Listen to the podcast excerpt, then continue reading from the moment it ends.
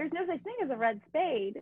So that's kind of you know where where that came from. It's it's I wanted something really catchy uh, and memorable and easy and but unique. And it's kind of cool because it doesn't really exist. So it makes people think about it like what is it? It was a life-changing experience and it kind of gave me another it gave me a reason to live. So writing kind of gave me a second chance at life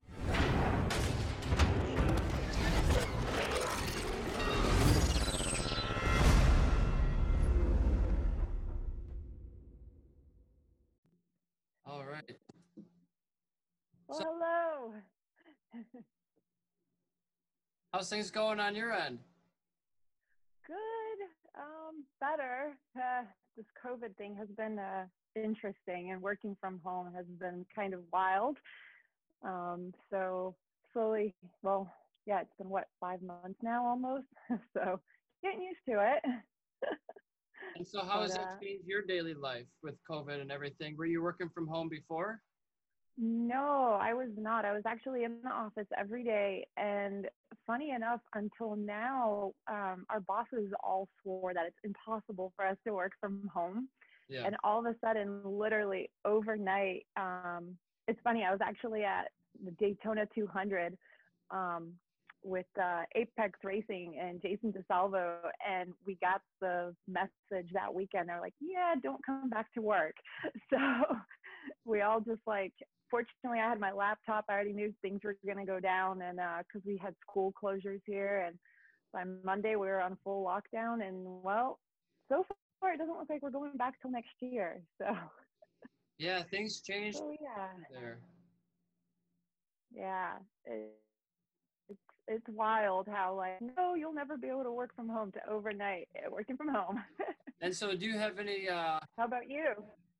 So for me, I'm actually been I'm still going into the office every day. We wear masks and all that and check temperatures. Um, but uh, but yeah, we're still we're still operating. We shut down for about a week and a half, um, actually two weeks or so.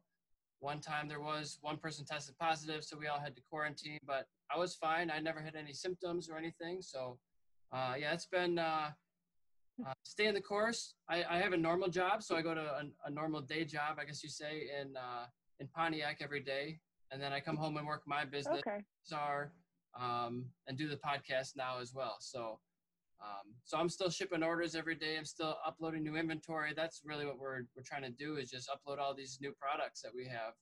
Uh, just takes time to do that. That's a lot of work.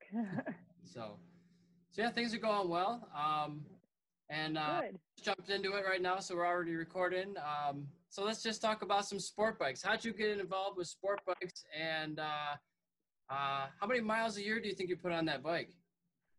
Uh, well, my first year that I started riding was, um, oh my gosh, 2012. So I am a fairly new rider. Like I don't consider myself very experienced, and definitely got into it late. I just turned 31.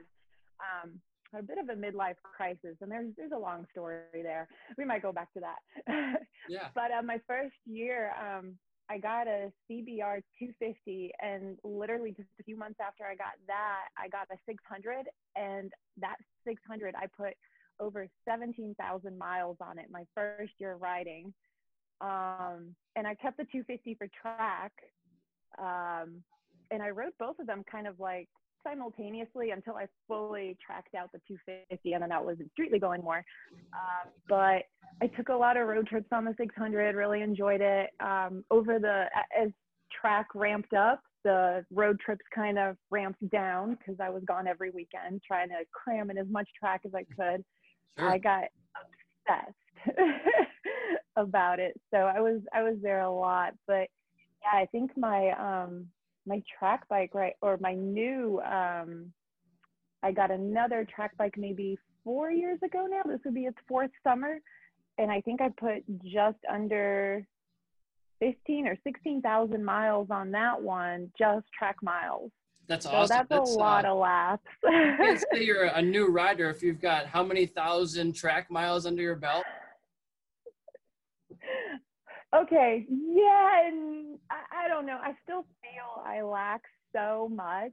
Um, riding was never it, I, I have zero talent. I always tell this to everyone. Like I have zero talent when it comes to riding. It's like two left feet, two left hands, horrible balance. Um, was never into sports. Uh, so that kind of hindered me a lot. Um, so everything that I've accomplished so far in my riding and capabilities has just been through hard repetition. I can't tell you how much blood, sweat, and tears went into into trying to get me where I'm at now. And I think if if I wasn't so obsessed with it, I would have given up a long time ago. But um, it's it was a life changing experience, and it kind of gave me another. It gave me reason to live. So writing kind of gave me a second chance at life, and that has to do with some health issues and some things in the past. So um, my husband hates that he got me into it now because he never sees me. yeah, it sounds like you're so obsessed with it, and you you've been doing it for about eight years or so at a fairly high level, and it seems like to me that racing and riding or just sport bikes, you know, being out there on the street or the track, there's so much to learn, and that's why it, feels like you're still new because there's always more to learn and to get better at and to improve on your habits and um, your consistency with things. So mm-hmm. it's tough, and there is no perfect finish line. I mean, you could say in your career, maybe you have a couple perfect laps, a few handful, a few perfect laps, and that means a, usually a track record, right? That's a perfect lap. Right. every other lap up until then is like not there. You you missed something. You did something not perfectly right. For you know, I mean, there's so many factors that are involved, whether it's the weather or you're on used tires or you're just mm-hmm. having fun, uh, just learning a new a new surface, a new track. So it's just um, there's always more to learn, and that's why I love it so much. Exactly. I think that's like the biggest thing why I got so obsessed and hooked into it was because, well, first of all, the more I learned, the more I realized how much I didn't know. The more I got to ride with some other advanced riders that like totally kick my ass with the curbing every time and just take my paint off. I'm just like, wow, like I want to be like those guys. Like that's amazing to me.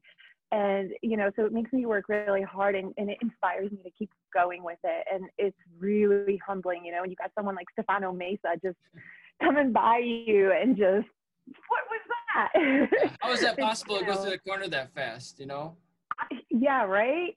like that kid is insane but um yeah so those guys like that's what like and then you have your your you know Marc Marquez like you said there, there's no such thing as as you never stop learning with the sport so i find that really fascinating it's something that never bores me um it, it's funny actually a coworker asked me my my boss and my coworkers know what I do on the weekends and they think I'm crazy. Yeah. Um, and he asked me once, he's like, well, don't you ever get bored riding around in a circle, like riding the same tracks? and I'm like, wow, that is, that is a, a solidly good question from a non-rider. Yeah. And I was trying to like, I sat down for a second there and I was like, dude, like, how do I answer this? Like, it's, I guess it's almost like with any sport, I'm sure every sport you're just working towards perfection and it's crazy, but no, it never gets boring. There's there's always a changing factor, like you said, the weather, the tire wear, the heat, uh, you know, uh, I mean, um, everything from just moving that brake marker just a couple feet changes everything. Staying on the throttle a second longer changes everything. It's like mind blowing. So, uh, the racecraft on track is just amazing to me and it's oh so much fun i totally geek out over it yeah and i think one of the cool aspects for me is i've done a lot of different sports i've played a lot of different things but um, i like racing and motorsports in general because it's very uh, measurable you can say i did this lap time and i was better than last time whereas if you play a soccer or hockey game or football whatever it is stick and ball sport mostly uh, you could have your best game ever, but still lose.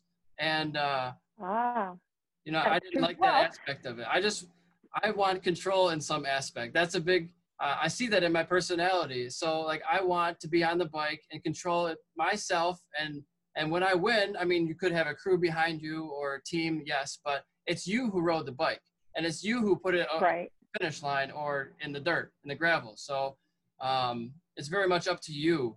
Um, and there's nobody else telling you other than if you have a Bluetooth headset or something. It's all just you. Yeah, absolutely. And it's addicting, man. When when when I started, and my husband yells at me for this all the time. Um, taking a lap timer to track days because for me that's like a gauge of like am i doing better am i getting faster yeah. but the problem with that is if let's say i don't know if you've experienced this but i experience this a lot actually i'll have an amazing time i i think i'm going fast i'm like oh yeah that lap i was ripping it surely i did my personal best and i look yeah. down and i'm like oh god not only did i not do my personal best but i'm three seconds off my oh, personal oh, best yeah so well, it's like, also, so yeah. then like, yes, you're like, what is the matter with me? Like my brain just perceives this as an amazing lap. So why did that not translate? I wonder, as, as a racer and rider, do you experience stuff like that? And how do you deal with that? Like, how does yeah, that not rob you of your happiness? I have a good story about that, actually. I have a little bit of opposite story. So nor- normally it's not a good thing to go three seconds back and wonder where that time went, right? Uh, as a racer anyways. So um, you never wanted to have that to happen. But normally, I would say for, for you, if if that's happening, probably three seconds slower feels a lot safer. All right, it's easier. It's, it's not yeah. risk is what's what's happening. So, um, or you're not comfortable with that level of risk yet. Um, mm-hmm. Absolutely. Time, but it's just more uncomfortable for you, or you have to put the bike in different spots where you're just not used to yet. Um, mm-hmm. Now there was a race that I had, uh, one of my best races ever. I think I did every lap within three tenths of a second. And then on the last lap, I dropped a, a half a second. Um, so I did my personal best lap time ever on the last lap with used tires and you know the final lap, and uh, I still got second place in, in the race. So sometimes that can happen. But I had the the rider come up to me who we were battling with, and uh, he said, I looked down at my lap timer and if and we were going faster than I thought we were, but it felt easier. It felt easier actually doing a faster lap time than I thought we were doing. Um, and I, I kind of took credit to that because um, I, I think that I'm a very smooth rider. That's one of my strong suits. I'm very smooth throughout the corners and predictable. I'd like to be. Um, obviously, if you're racing, I might have to switch it up here and there, but um, yeah, right? Fake them out a bit. yeah, it just it just depends how you're feeling. So um, I would actually like to get a, a, lap timer for my bicycle. I've been doing a lot of bicycle riding lately and and racing mountain bikes, and uh, wow. I made a little mountain bike course in my backyard. So it'd be cool to to go through it and see uh, what's my lap time, and uh, instead of just checking my watch or you know actually have it just a beacon or a GPS even would be really cool um, just to see, just to see and measure it. Oh yeah, for sure. I mean, yeah. Then you, you now it's then it becomes a competition and even more fun. I thought about competition with yourself. You know, if I had people come here and who are capable able to come here and do the podcast in person, I could have a leaderboard, and then everybody would be on the leaderboard for the podcast. Ah, that's cool. Yeah, just you got to keep the course the same. Can't switch it up too much. Yeah, so, and uh, tell me about Red Spade. Uh, that's a big thing in your life, right? Yeah, um, it's it's funny. Uh, Red Spade kind of was. I started. Whew, where do I start with that? I guess back to social media. Um, Is it a um, card so, playing game? Uh, no, actually, so so there's no such thing as a red spade. So that's kind of you know where where that came from. It's it's I wanted something really catchy uh, and memorable and easy and but unique. And it's kind of cool because it doesn't really exist. So it makes people think about it like what is it? And when i started my social media account i guess in 2011 so right right before i started riding actually um, when i got interested in motorcycles i was doing a lot of photography um, and i just really appreciated the all the like mechanics and the particulars and the details of a motorcycle. I thought they were beautiful and sports bikes in particular. Now I I think all motorcycles are beautiful and have gorgeous aspects of them and I love photographing any motorcycle, but obviously sport bikes is my niche thing, what I prefer. Um, but that's because of the racing aspect. When I got introduced to um, my husband, I still remember took me to my first uh, race at Road Atlanta, and this was actually a lot earlier. This was in 2009 when AMA was still going on, and um, I remember that race, and it was just like, wow, that's amazing. I didn't know you could ride a motorcycle like that. Right. You know, you don't see that kind of stuff on the street, um, especially not in the city and your everyday surrounding and I didn't really actually have a lot of people around me that rode daily or were into motorcycles, like friend wise. Um, like my husband grew up on motorcycles, but he didn't really have one when we were dating and early in our relationship. It wasn't until about 2010 that he got one. Um, but anyways, going back to Red Spade. So um, uh, we we I started the account as kind of like uh, an experiment, just sharing my daily journey of when I started getting interested in motorcycles. So at first, I would post a lot of photos of other riders and racers. I'd attend track days. Um, then I started going to WERA races and yeah. kind of like meeting all the racers there and and just I loved it. I wanted to share that. And at the time, no one was really doing that. Like social media was still really young. Um, I think uh, Instagram, for example, was just a few years old. There wasn't really a big bike community yet online. Um, and so I wanted to share that with people, and it took off. Um, uh, later, when my husband actually started racing, or was was considering racing, we both once we both got into motorcycles, we both started buying more and more bikes, got into track days. You know, people were were kind of inspired by the stories we were sharing. And it wasn't just our stories, I was sharing other people's stories, other racers' stories. Um, I remember, you know, when Damien was starting out, he was little. Um, uh, Jackson Blackmon, like, okay. I, you know, I remember when he was little, his dad was pushing him at Road Atlanta, like onto his race. Like that was like amazing. Um, how old was, was, he when huge. he was starting at the track? Maybe eight or ten years old, you think? I don't know how what the youngest. He was way younger. I think he was younger. I, yeah. I can't remember because I don't know what year that was, but it was it had to have been somewhere in 2011, something like that. Yeah. So he was little, and and now seeing these kids, you know, where they are now, it's like wow, right? But even back then, it blew my mind that you know that kids this small were, were racing. And of course, over in Europe, that's completely normal. That's, you know, yeah. that's how you get these amazing racers bred. But here in America, I think it's a little different. It's a lot harder. Motorcycling is not as prevalent and certainly not racing. Um, just talking with the general public that doesn't know much about motorcycles, you know, they, they don't understand they're always like, wait, what do you do on the weekends? Like dirt yeah, bikes? You, they you don't understand. Really, you have to seek it out. It's not just readily available. I knew no yeah. who raced or rode at the track. I just knew a few friends who had bikes. That's all I knew about. Um, so you have to research yourself if you want to get into it. Mm-hmm. It's not that easy of a door right now. So that's kind of why I'm doing mm-hmm. more people into the sport. And I think it's great. Um, so I'm just trying to share my information and hopefully we can snag a few uh, regular people. Yeah, and totally. And it's it's actually getting a lot harder because of well, not just COVID and in our economy, but uh, yeah. just so many other factors. But yeah, when when we started and we started sharing all these, and we started, you know, and we shared. I shared every day. I've been posting every day, almost every day for years now.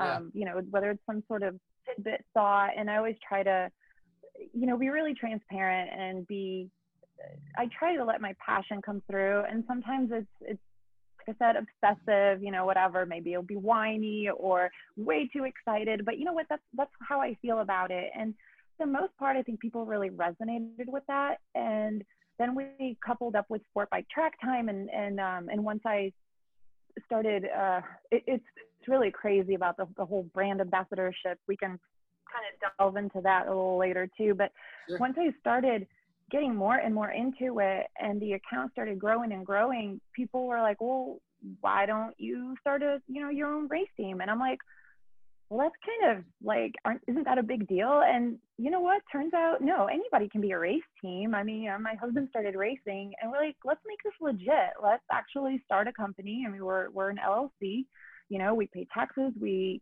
we do everything. We pay the fees every year. So I mean, it's not a free thing. Like people don't realize how much goes into running blogs, running just running your website. How much that costs. It's not free just to operate. No, it's not. You know, and so and you know, and that's also probably that's why we've been lagging on some things too over the years. You know, we we both have full time day jobs.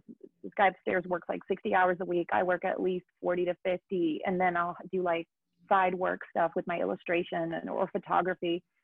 But like in the beginning, we were able to like help out and provide like anything like posters or if, if racers needed their um, t-shirts designed or decals made like when i had the t- when i had more time i would provide that for free i just wanted to help out yeah. um, and, and support them in any way i could you know we can't afford we don't have funds to fund our race team but if I can help out, you know, the young kids or somebody in need of it, you know, I, I was more than happy to do that. So, and we still do that to this day here and there. It's, it's getting tougher now with this, the season in full swing, but, sure. Yeah. Um, but so that's kind of like where it all where where uh, then got legitimized, you know. And then MotoAmerica uh, saw saw us what we were doing, and they reached out to us when like in the very beginning. So we worked with them for like three years with Isan, and just just um, doing polls and like bumping questions around and asking people what they wanted to see, and kind of wanting to figure out what would make the series better and more visible.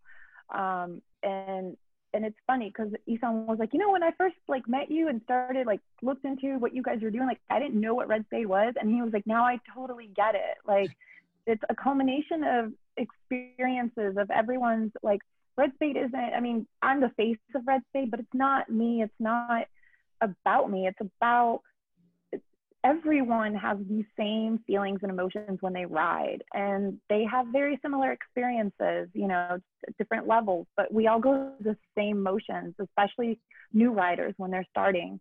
Yeah. um, so that's kind of what it was. It was sharing those experiences and, and just saying that this is reality like and it's okay if you fail.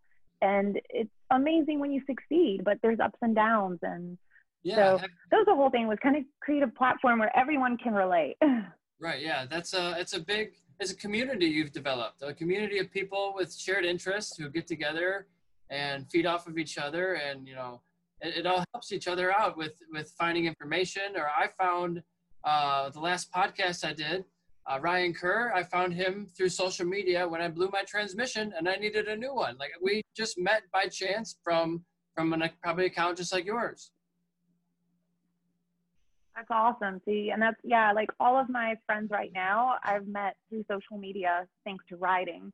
Right. And we made the effort. Some of them were from across the country, you know, and we mm-hmm. made efforts. Like one of my best friends, um, Minji, she's uh, well, she's in the army. So for the most part, she was local in California. Then she was in Texas, and she moved to uh, North Carolina. And but throughout all that, you know, we we've been friends for eight years now. And I remember 2011 MotoGP, we're like, we're going to meet for the first time in real life. And we did. And ever since then, we've gone to every MotoGP in the States together. And it's like our thing where we meet up every every year, you know. So I miss Indy, by the way. yeah. Well, the MotoGP's not going there, but MotoAmerica will be this year. I saw that. Yeah, that'll be interesting. yeah, all different classes there. I think uh, it's a really good thing that MotoAmerica did the Mini Cup. Yes, but uh, I'd like to see them also do a senior cup. oh, that's where WERA comes in. well, I guess so. But what about the? I guarantee you, there's some really fast old guys out there. Oh yeah, for sure. Because I think the cutoff is 55. So what happens? What happens after 55? Oh, is it 55 for the seniors? I, I think it's um. I think in the superbike class is 55. I'm not sure. Ah, okay. Are, but I assume they're probably about that age or lower. Okay, that makes sense. Yeah, I, I know the club level guys, the senior guys are crazy fast. it can be, yeah. They're really experienced. But, they just don't want to crash too much. Right. Well, and and that yeah. For sure. Big. That's a big thing. Yeah. I gotta ask you. crashing. Crashing sucks. yeah, I gotta ask you. Uh, is that your natural hair color? Ah, no, no. My natural hair color is dishwater dingy, whatever that is. Yeah. So that goes with your yeah, red no, no, right? I. Yeah, it's been you know, and it's it's toned down a lot over the years. Back uh, back in like 2011 and 12, it used to be like fuchsia, like bright red, but Yeah. that's a lot of work. right, I bet. And I just buzz it down every few weeks, and that's like grass. Just comes comes back.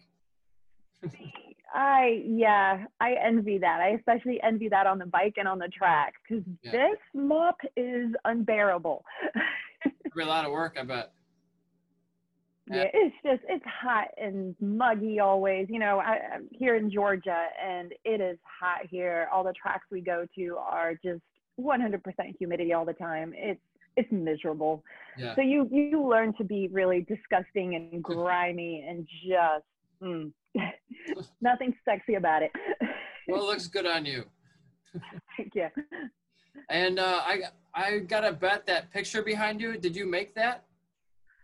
Uh, yeah, there's a little bit of a story about this one. Um, That looks badass. saw- Thank you. KTM, Uh, Red Bull KTM. Yeah, we we saw it on um, on an Instagram account, and it was in somebody's office or sitting room. Um, and we wanted to contact them, and I, think it was like either the Red Bull team or I, I can't remember anymore. This was like back in 2012, I think, or 13. Um, and we wanted to actually contact the artist and wanted to buy this piece, and we could not find it. Like we couldn't get an answer back from either the team or, or just we couldn't find anything online about it.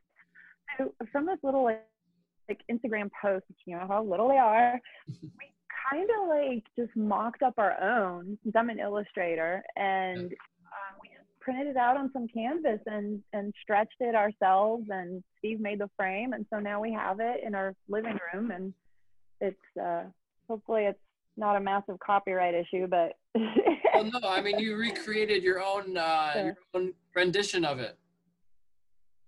Yeah, I mean, I wanted to buy the original, but since I couldn't find the artist, this is what we got. So we, How we love it. It hangs over our couch.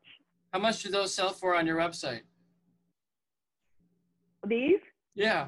Oh, I could never sell. I could never sell it. that would be a major copyright infringement. Yeah.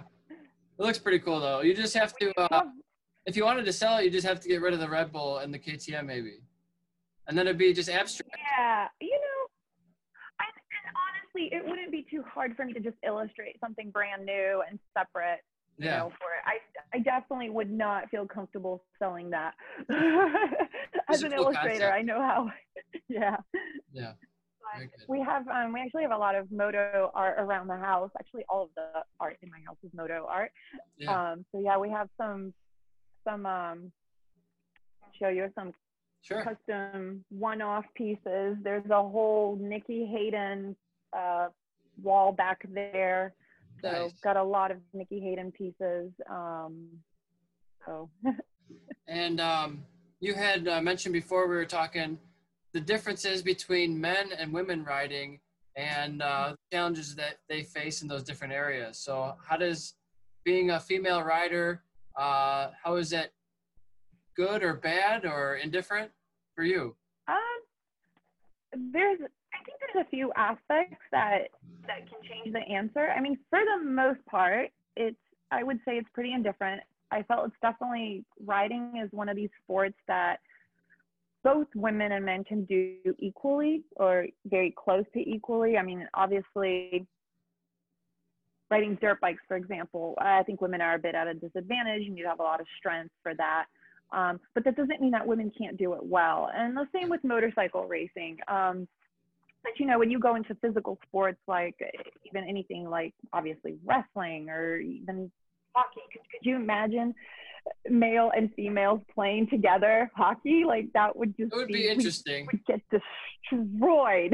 What if what if you had to have like a certain quota of females per line? Still, my you know, my husband's six foot six, and if he hip checks me, I'm going about fifty feet that way. Like there's Yeah. no way. It's a different it's not level. even like a contest. Yeah. it's you know physically it's another level. So, but I do feel like when it comes to to riding the machines, I think both sexes can do it well in their own respect, um, and can even be competitive um, together. much more than than I think any other sport. Um, it kind of brings us together. Um, but in general, I think I don't think women are taken as seriously when it comes to riding. Um, at least I experienced that in the beginning. Um, a lot of it has to do, like, for example, in the social aspect of, let's say, just riding on the street. You know, you get into riding. Most women get into riding what? Because their boyfriend rides or, or someone or some guy in their family rides.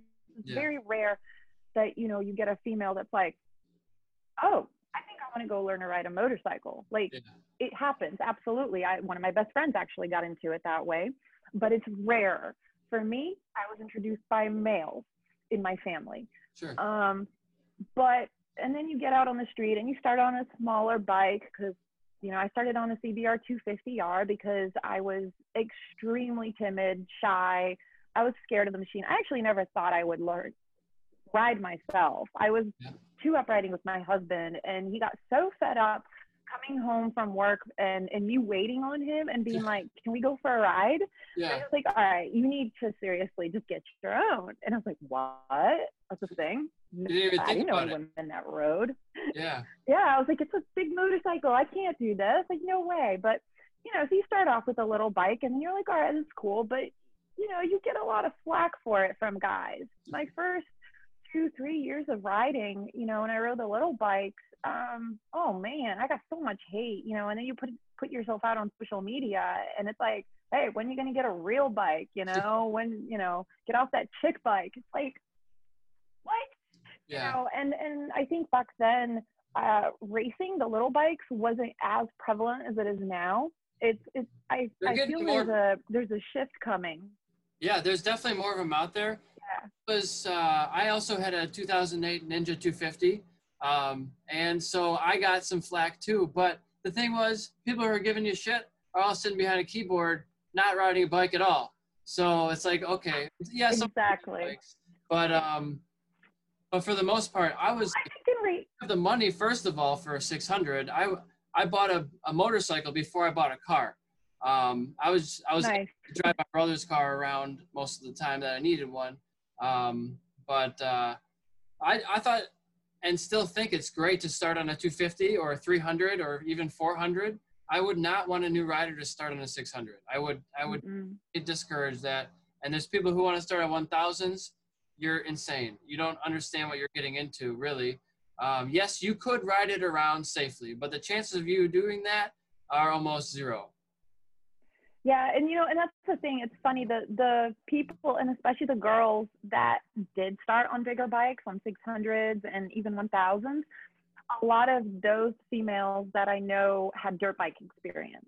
So they already knew how to operate a clutch. They knew, you know, they knew what a wheelie was and how to loop a bike. You know, they, they knew the more aggressive side of riding. And I think literally someone that has a dirt bike background, that just gives them such a huge leg up on riding sport bikes or any other street motorcycle. It, it's invaluable to me. Um, I did not have that pleasure, so I was on the struggle bus for many years. You know, it took me two and a half years before I actually felt my machine under me and felt almost at one with it. Like I was so deft to what it was doing. I had to constantly look down at the at the um, RPMs and see, you know, oh, can I make this corner? Am I too low? Like, oh, it was awful. I didn't know what the hell I was doing.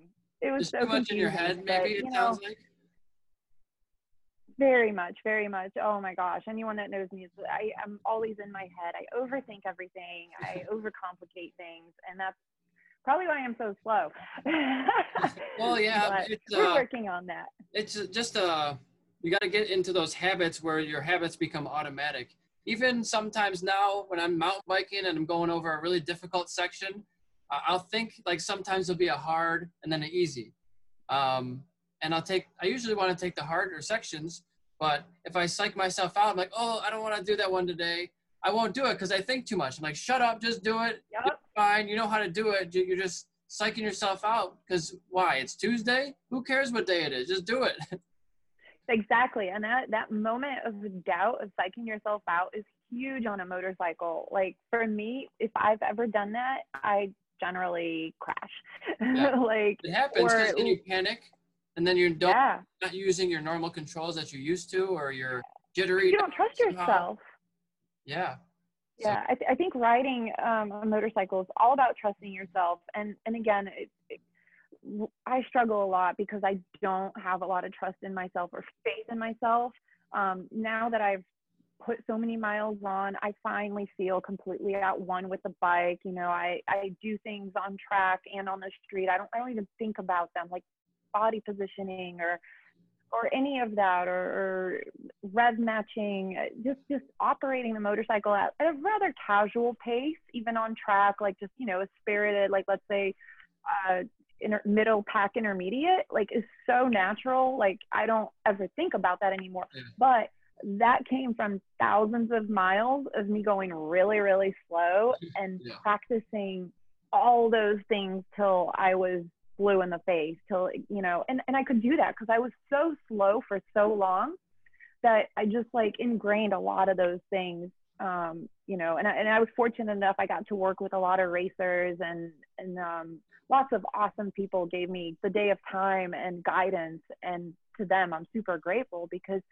i did get to I got the proper training really early on um, Yeah. instead of learning a lot of bad habits and then having to like go back and relearn. Um. So I'm grateful for that. So again, that's why I always like tell people like go to track, but get with an organization that has actual coaches and classes and will guide you if you want that guidance. Because Yeah. you know, Absolutely. And uh, you have your friend uh, Jason, Jason DiSalvo, who I'm sure you Mhm. lot of- yeah, knowledge from. And I took his yes, school. I took, I think, two two pro schools, and one of them, he had some problems with the bikes one weekend at Gingerman, so we didn't actually ride together, but uh, we got one coaching in person from him, so that was helpful uh, as well.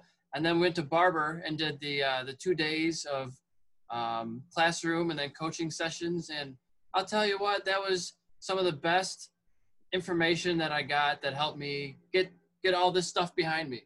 Really, it's really that's awesome. credit to him because um, that was the fundamentals that that went the very next weekend of racing i won every single race i finished. And the one race i didn't finish i was leading and i had a mechanical.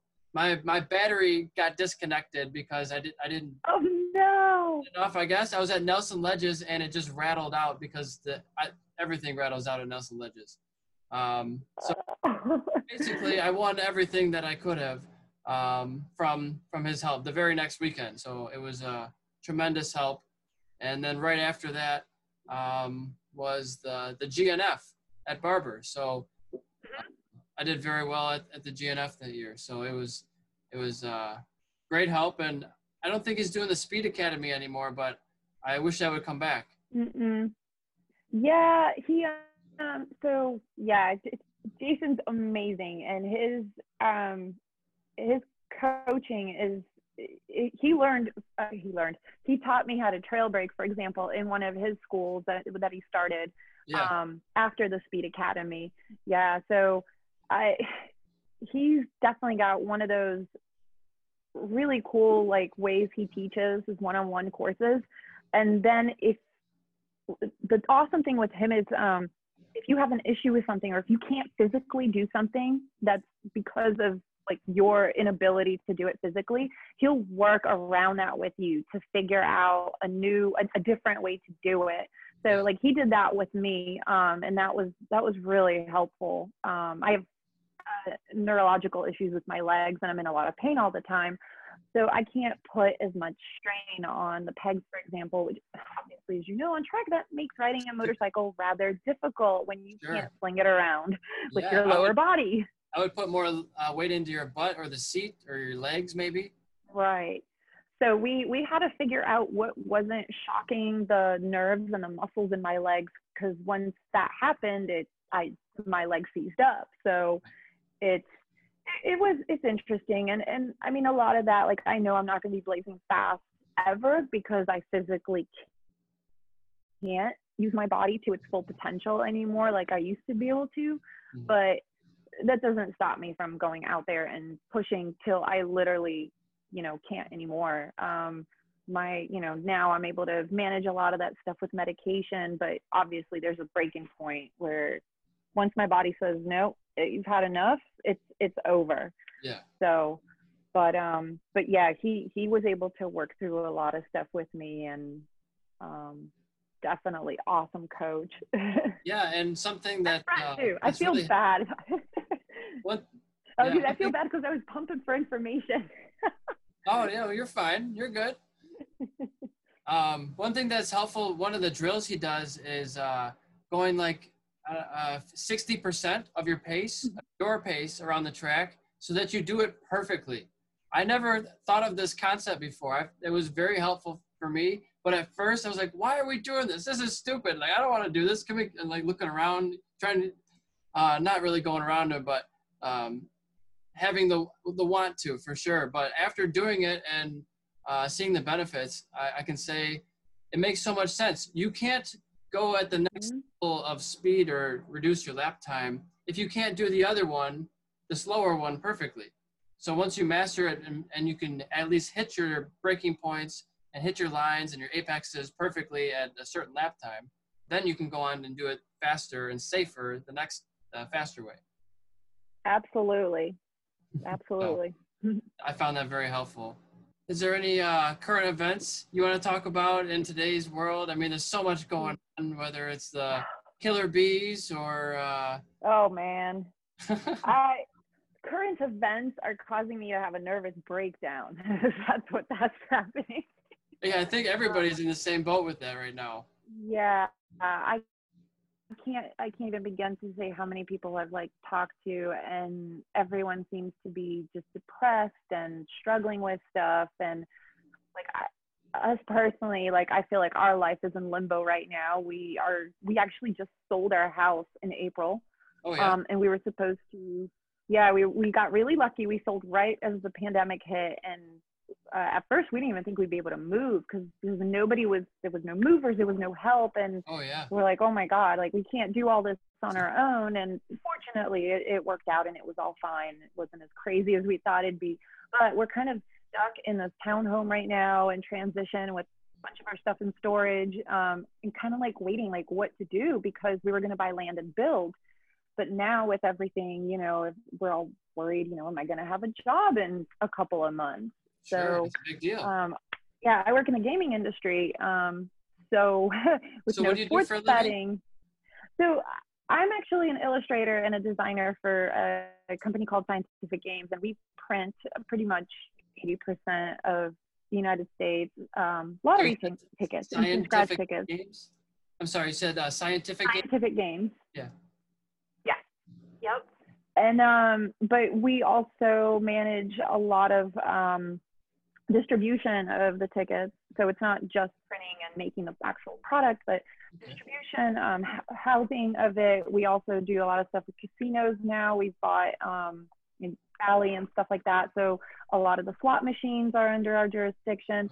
We manage a lot of sports betting. So two thirds of our you know, income for the company is based on casinos and sports. And when all that got shut down, yeah. So, you know, my part, the lottery part's doing great, but the other part isn't. And obviously, it's a massive company, worldwide company. So they're doing, you know, a really good job being able to pull through. But it's still a worry. You still don't know what's going to happen, you know. And right. works for himself. He contracts. So one day it's wonderful, the next the clients could disappear. So you just don't know. So we're kind of just hanging out waiting. And it kind of sucks because it's stressful. I feel like my life is on hold. I don't know what to do half yeah. the time. And then, of course, being in quarantine really sucks. Um, we're kind of out of it now, but there, there was a few months that we were like really in quarantine. Um, actually got diagnosed with COVID uh, uh, last month. Oh, so yeah. then we were both in heavy duty quarantine for, for about two and a half weeks after that. And so, um, how was that situation? Uh, he had COVID then, and he, how was his yeah. symptoms? Uh, fortunately, um, he didn't have much. Uh, we so we think I was kind of like two, three days behind him in incubation period okay. from when he got it and then brought it home to me. Um, unfortunately, he got it at a funeral, family funeral, so um, kind of couldn't have avoided it. Yeah. Um, but his symptoms were very mild. Same with mine. I think we we were very fatigued for about two or three days. Um, had some major drainage, but we both suffer from horrible allergies, so that that was kind of like playing the game. Is Yeah. allergies or COVID? We don't know. Because yeah, so um, yeah, I think I had like a headache, a very different type of headache for Yeah. maybe like a day and a half, but nothing crazy, nothing, you know, again, Yeah. we, we kind of isolated. But um, yeah, no fevers, no, none of the other symptoms. So we're very thankful that we got the mild version of it. So now you got the Um, antibodies that everybody wants. Maybe theoretically, but they're saying that that doesn't even matter anymore. There's Oh. it keeps mutating, so I don't know. I just keep my distance. Everything's changing so fast. They're Mm, uh, flip flopping. The CDC's flip flopping. Oh, now you don't need to be tested. Now you do need to be tested. It's just kind of silliness. well, and that's the thing. The, the one thing that we learned when we went in and got tested and actually spoke to like legit doctors about it instead of just reading shit on the internet. Yeah. Oh, can I say that? Oh, you can say whatever you want. Um, uh, and you know, and the doctors were like super nonchalant about it. Honestly, they're like, honestly, you're all gonna get it. Like, it's impossible not to at this point. Just you know, get it over with. You know, Right. obviously, wear the damn masks. It's you know, it's it just helps. But I'm like, whatever. There's so many theories about all of this. I'm just.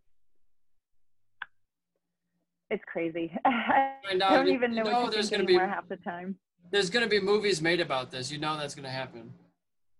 oh, unfortunately. Yeah. Oh, I cannot face palm enough about this year, and it and it's it's really sad. But like I feel like there were parts where I was that I was so stressed out during the year, and I got so depressed that like literally. Like living my life felt like a meme.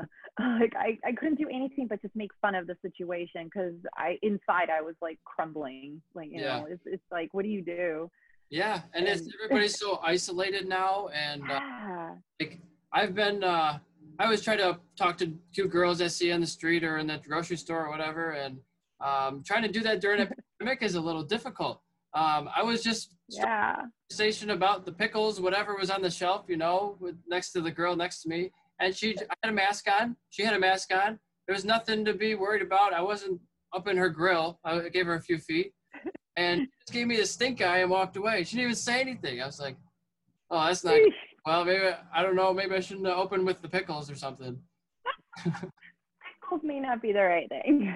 I'm just saying. I just strike up a conversation, whatever's in front of you, and uh, uh, I guess that line didn't work. Dude, it's crazy. Dude, my girlfriend was just telling me the other day she she lives in a condo um, in a high rise in Atlanta, and she said she was getting into the elevator, and there was another lady in there had a mask on, and she was like, "Oh no no, I ride alone." And my friend was like, "Are you kidding me? Like, like what? Like what? Like she was so dumbfounded. She just like stepped back and was like, you know, but but just the audacity of some people, like, and just the way that that other lady, you know, said it was so rude. And like, God, what is going on with with humanity right now? Like seriously, like, yeah, people just need to be be nice again. Right? I, I think people seriously forgot what it's like to be nice. Um, I don't know if social media is to blame for that. I think a big part of it is. Yeah, I think it's so easy to just we've gotten so accustomed to putting on a like a choreographed life online that I think people forget what it's like to be natural, what it's like to interact with other people. And I think Yeah. people forget that everyone has feelings and everyone has an issue they're going through. yeah. So for you know for me it's interesting I, this is a completely natural conversation with somebody i barely actually know um, we're getting to know each other but um, this is a, a form of conversation that's going to be out there in public and uh, we can't bad things about other people because we'll get you know flack about that things will come back to us. So yeah um, i might not be perfect or you know say the wrong thing here and there but we're all trying. We're all just trying our best and and uh, yeah, you know we're putting it out there. At least we should, you know. Yeah, try to be a good human being to to your neighbors, to yourself, you know, and yeah, this this is this is crazy though, this whole Zoom and everything. very different Yeah, very different. Oh gosh, like a few years ago, this would be way out of my comfort zone too. yeah, and you know, I would love to have people in person, and I and I still do, um, but it's just it's a different conversation when you're not right across from each other because we might interrupt each other here and there, or uh, you don't want to say something because you want to let the other person talk, right? So it's just different. There's the speech and the the stopping points are just a little different. Mm-hmm. A time delay with the computers, and it's just a little yes. but uh, I would rather do this than not do it. Than not Absolutely. So. Yeah. So yeah, I, I got to still uh, ship a couple orders today um, for my business and um, go to drop them off at the post office a little bit later. But uh, I've been just working on uploading products. We just got M4 Performance Exhaust uh, oh, system. Oh, nice. So if you go to my eBay store, you can see those. They're, we got them for all different modern sport bikes um, from Yamaha, KTM, Aprilia, MV Agusta. I'm not sure if there's an MV to be honest, but there's Kawasaki. Um, That's good to know. Yeah, there might be Kawasaki in my future. Kawasaki, there's slip-ons, full systems, race exhaust, three quarters, just headers. Um, so that's exciting. Uh, getting all this stuff online. Trying to get it on Amazon next is the is the goal, but it takes nice, nice. Do that. Yeah, we we still have. I I know Steve has a lot to do still. We um we partnered with SBS Brakes uh, last oh, year, yeah. so we actually sell those. Yeah, so we sell those on our website too. Get them drop shipped awesome. people. Um, but I think they partnered with Vortex now, so that mm-hmm. might be another thing. So that's kind of coming out. So we'll see how that goes. So you got SBS but, and Vortex. yeah, that's a I've lot used, of work. I've used SBS and Vortex myself. Um, I highly recommend their their uh, brake pads for SBS. Um, they sponsored me for a while. Well, I love them. We both love them. I don't know if you can see it, but they're on my my thing down here. SBS. Oh yeah, right there. I see it. And Vortex, yep. right there. Yep. So yeah. Very nice. Um, yeah, S- SBS has been backing us for ooh, four years now, I think. So. Yeah. Yeah. And, uh, so they've been really good to us. I can't imagine those drop ship from international. Is there a warehouse in the U.S. that they come from? Uh, yes, I believe they come from Florida. Florida. Okay. Unless they moved their warehouse. I'd have to ask Chris. I cannot. Do not quote me on that. But yeah, I'm just curious. But yeah, they're definitely drop shipped from stateside. Yeah, because that'd be that'd be a far that'd be a lot of shipping costs too if it's going from. Yeah. yeah. No. Yeah, and the shipping costs now are actually um, dropping too because of the partnership. So I think it's I, I don't remember it, it's some I mean you literally one set of brake pads and and it's already free shipping. So right, that's nice. brake pads are not cheap. no, they're not, but they're they're consumable. You know, it's just something that you go through, just like tires. Yep. Or, unfortunately, I rode with my my cousin Gary over at uh, Pontiac Lake uh, the other day uh, he he was my second podcast ever. If you're wondering who that is, uh, so we rode okay. Bikes, uh, we rode mountain bikes at Pontiac Lake, and his chain came off uh, just no. for just a second, and ended up uh, ripping out two of his spokes of his rear wheel and just oh geez. his whole rim, just just like that. So unfortunately, oh. rear w- rims are consumables on mountain bikes. Okay, gotcha. the whole the whole rear um, wheel set. So does that happen a lot?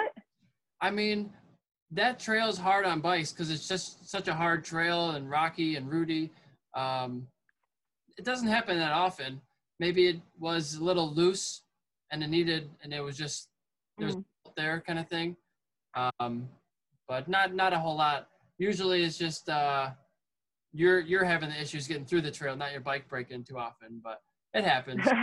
it happens. And so, do you do a lot of? Uh, oh, yeah. What do you do for fitness for your training for riding? I mean, that uh, I know you said you got a lot of some some foot issues. Um, is that neuropathy? Yeah. Yeah, kind of. Um, because my mother has. has I don't. So I know what that's kind of. Yeah. So the, so the. Yeah, the doctors diagnosed it as neuropathy because they really couldn't narrow it down in to specifically what's wrong with me. Uh, basically, bottom line, they have, they have no freaking clue. Um, I ended up. I'm sorry. Fibromyalgia or something. So actually, at first, we thought that it could have been that, but but it doesn't fit with all the symptoms because it really only affects from me from my knees down. Okay. Um, I'm perfectly fine everywhere else. Nothing hurts.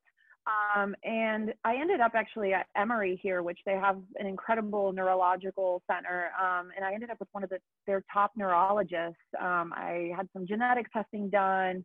I mean, they, I had all sorts of testing, um, and they couldn't figure out what exactly what it was wrong with me. But we did figure out that it's actually something is misfiring in my brain. Okay. Hence why I can somewhat manage it with um, medication. So certain antidepressants turn off certain reactions in the brain, and they we figured out that that's how I can manage it. So I'm basically kind of stunning my brain, which um, you know it's it's it took a while to figure it out and figure the dosage out with several medications. Um, which you can imagine can be very detrimental when riding track. Sure. Um, I almost high-sided myself once when I took a little too much medication, and and I just I, I remember I was going into Museum Corner at Barber, yeah. and I could my brain just couldn't comprehend fast enough downshifting the two gears and dipping in, and I you know my bike has no electronics, so that rear wheel just spun up and came up and I'm like, okay, we need to take a break because yeah. my brain is not firing on all of its cylinders right now. Have you um, heard of? And that uh, was like one of those. Have you heard of Dr. Daniel Amen? Um, he does what's called SPECT scans. I would highly recommend. I don't know if this would help you, but he's a brain doctor. Um, he does what's called yeah?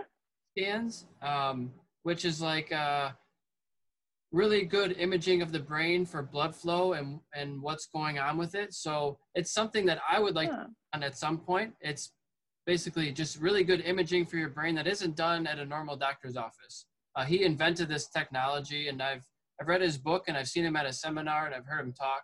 Um, and he, the, the goal is to identify deficiencies or um, or problems in the brain.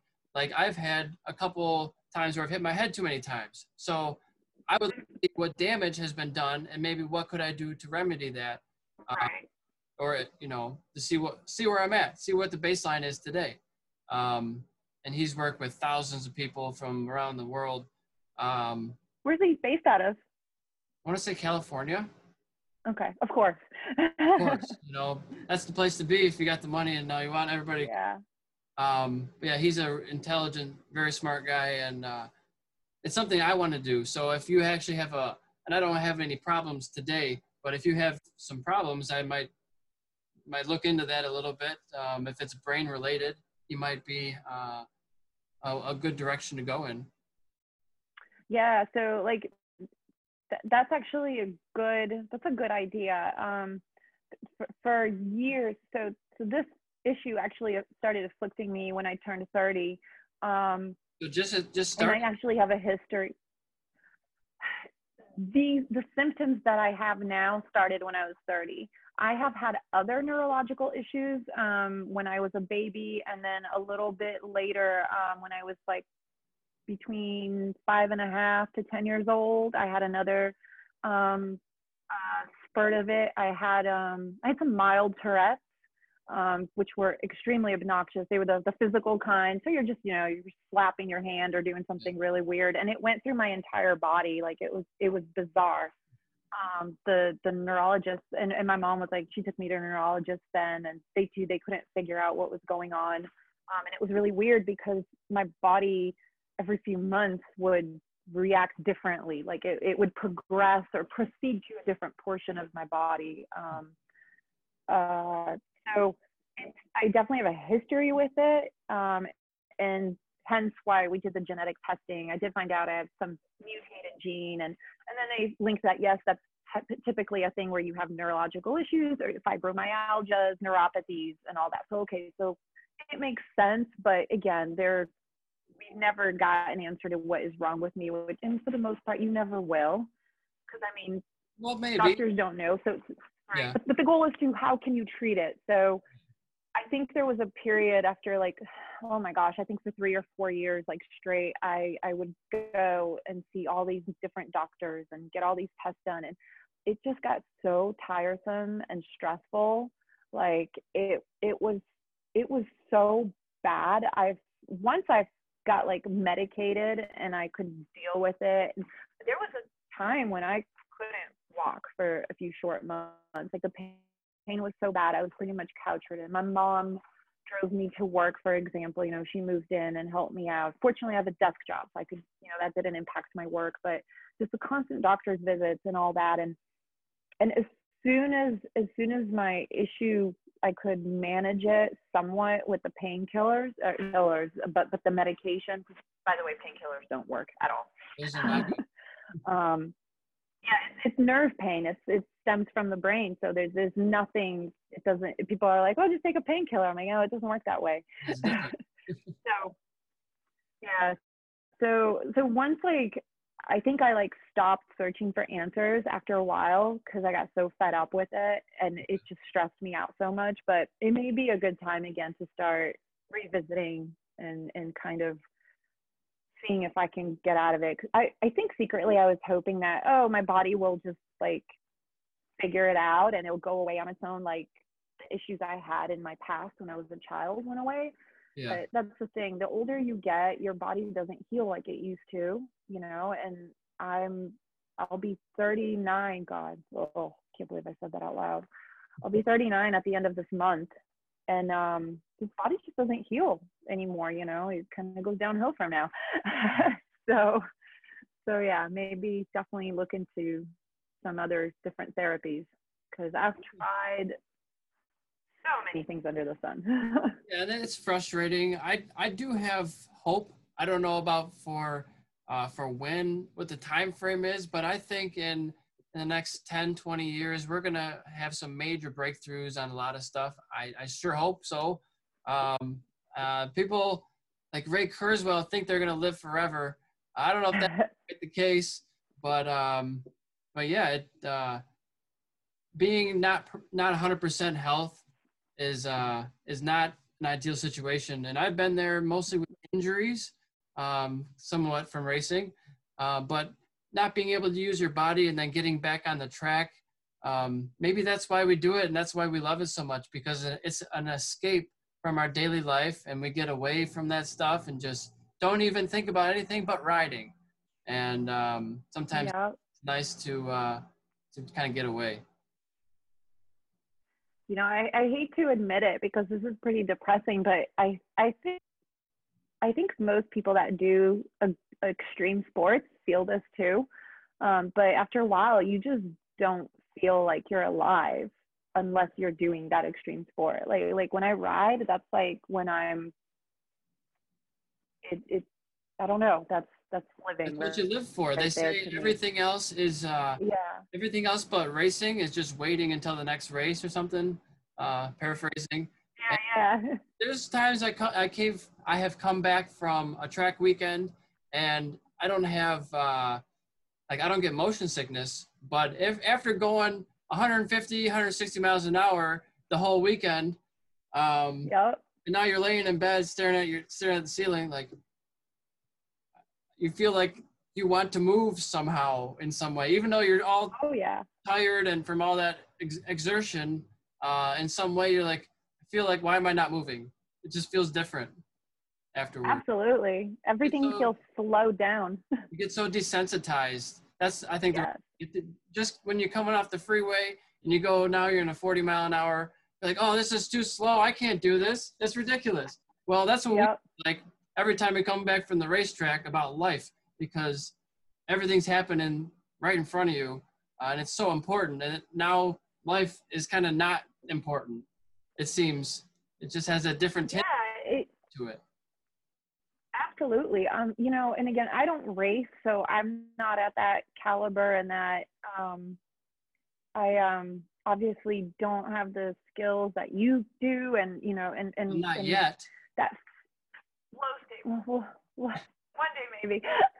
but I'll I'll tell you this one thing, and you know, DiSalvo told me this once, um, and it it really made me feel better because I was I was sitting there. I came off track. I think I was at Barber, and we were talking, and I was just like, man, I'm like so like depressed about this. Like, I want to be fast like you guys and just be amazing out there. I want I want to make my bike all out of whack under me, and you know, send it into a corner, and you know, I want to I want to ride my bike like that. I want to make it scream but I'm too scared to. And, and, you know, he looks at me and he's like, well, w- when you're out there, are you giving it your all at the time and having fun? I was like, yeah, I am. He's like, and that's all that matters. He's like, it doesn't matter. It's like the joy and the, when you do get in that flow state um, and the joy and exhilaration that you feel is no different than what you feel, what Marc Marquez feels, what that first time comer here to the track field. It yep. doesn't matter what your pace is and and what you're you shouldn't measure yourself up against anyone because what you feel is unique to yourself. And and he's like and the best thing is it doesn't go away because the better you get like you just keep up in the bar and keep going. It's like a drug. It's, it's right. Kind of is. and cocaine. Yeah. Yeah cocaine would be cheaper i think. Right?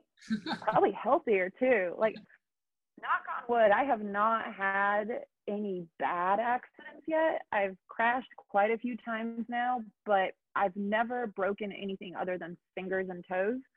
Um, you know, I've not had a massive high side yet. Um, yeah. There's there's things that I'm sure are gonna come, which is probably why I'm getting more scared considering I'm I'm pushing 40. yeah. So but yeah, like like it's crazy. I had a I had a very minor um, low side on the street about four months ago now. Um, think I was doing like 50, 55 in a corner that I love, very comfortable, which is why I low sided. I uh, I was with some friends. It was in the evening. It was like 7:30 in the evening. It was actually a cooler day, so it was probably like high 60s by then the side of the mountain had no sun on it anymore, so the pavement was oh. not heated. We've been sitting um, on the overlook for at least 20, 25 minutes. My tires were stone cold, and I know this. I knew this. And I, and I even said something to them like, hey, you know, two of my friends with me, like, hey, we, you know, let's take it easy because our tires are cold, blah, blah, blah. What do I do? I go out there literally, and we're on the mountain. So I pull off the overlook, one corner, second corner, third corner, low side. And and it and and my friend was like, "What are you doing? Like you were like knee down, like third corner in." And I'm like, "Yeah, I I don't know. I I've forgotten what cold tires feel like because it, it was just such a new moment, you know, after so many years. I, I forgot what it felt like because on track I'm used to to slicks and being on tire warmers. On the street, I really never let my tires cool off like that. I'm, and we generally ride in the heat of the day. And I don't know, like I had a total brain fart. And, and I must admit that day I was not feeling, I don't know, there's something, I wasn't all there. And I think it like totally translated into that. Like I, I don't know why I did that, but it was really dumb. And as soon as like I'm crashing, I was just like, man, like, yeah. Hmm not like, ideal. You, what are you doing, woman? And you know, and it sucks because it's like I'm going into the corner and I'm like, I am awfully low. And then all of a sudden, like I hit the apex and like an idiot, I just get on the gas a little bit, and that little bit just like flung that rear out from under me. So, you know, it was so easy to do. A bruise. Yeah, it's so yeah, easy, and uh, it demands respect at all times, no matter what. At any time, absolutely.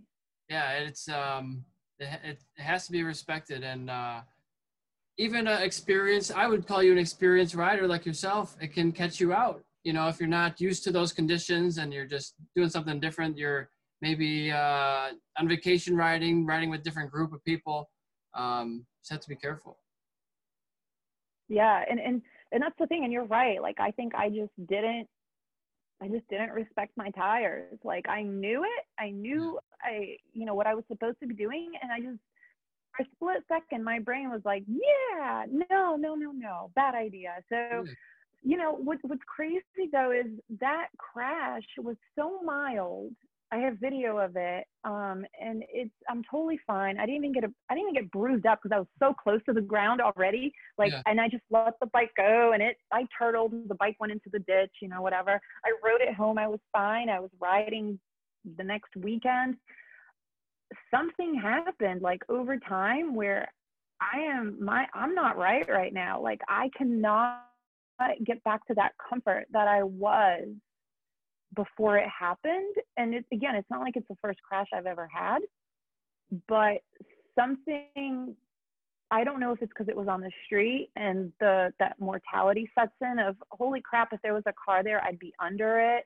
Um, just so many things. I got so lucky with so many things in that crash where just one other thing, it could have been terrible. If it was the next corner, I would have slid right off the mountain.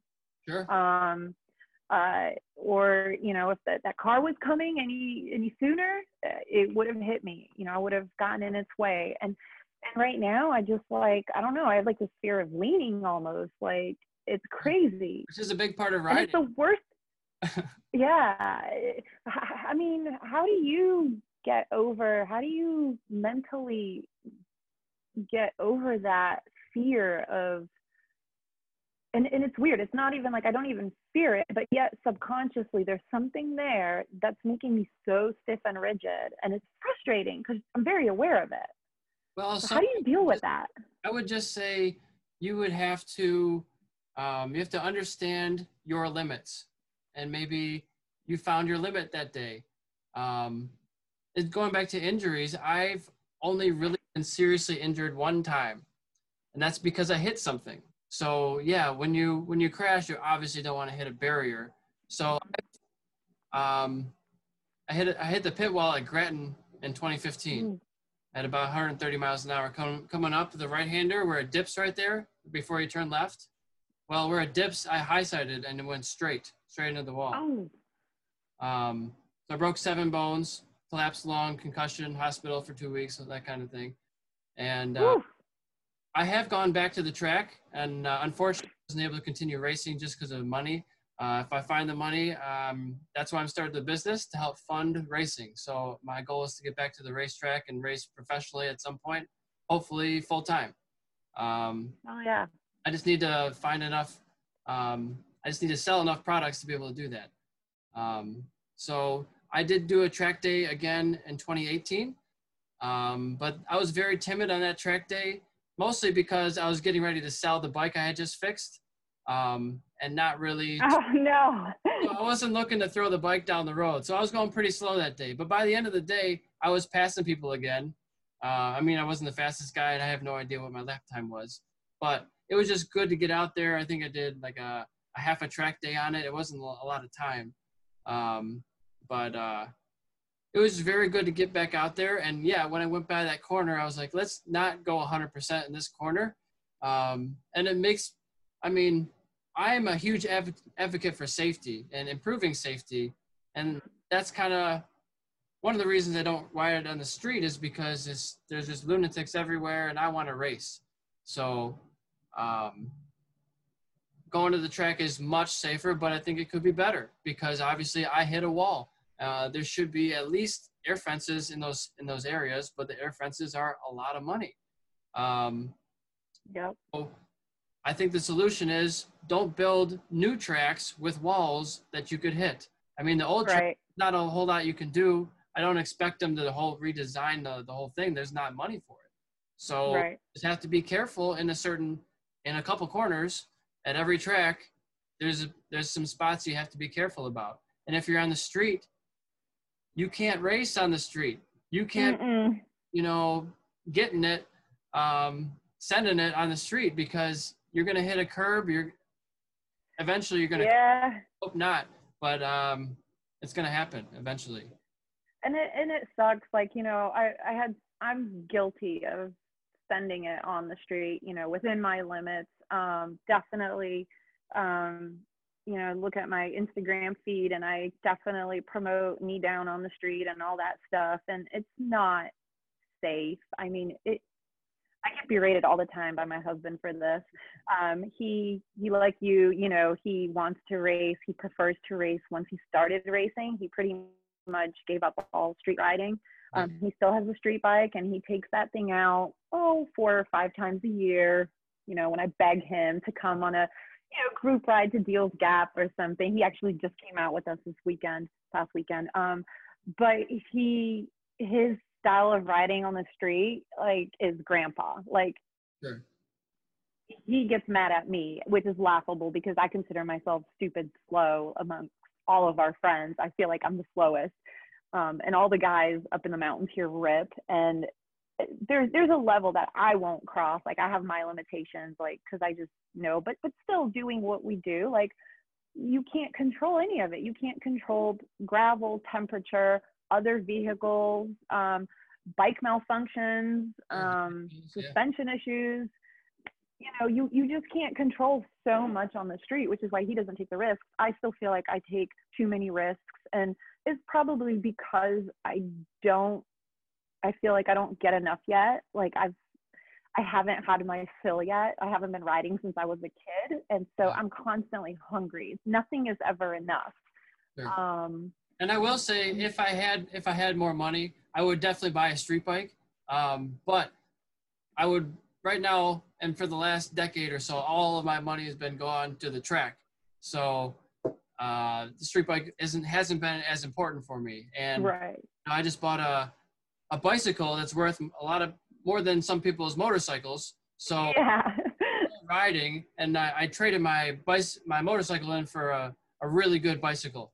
Uh, uh, I got a road bike, bicycle, and a really good full suspension mountain bike. So that's kind of what I've nice. transitioned to. So I'm still out there riding. It's just not on a not on a street bike because I get Oh, when I ride on. great.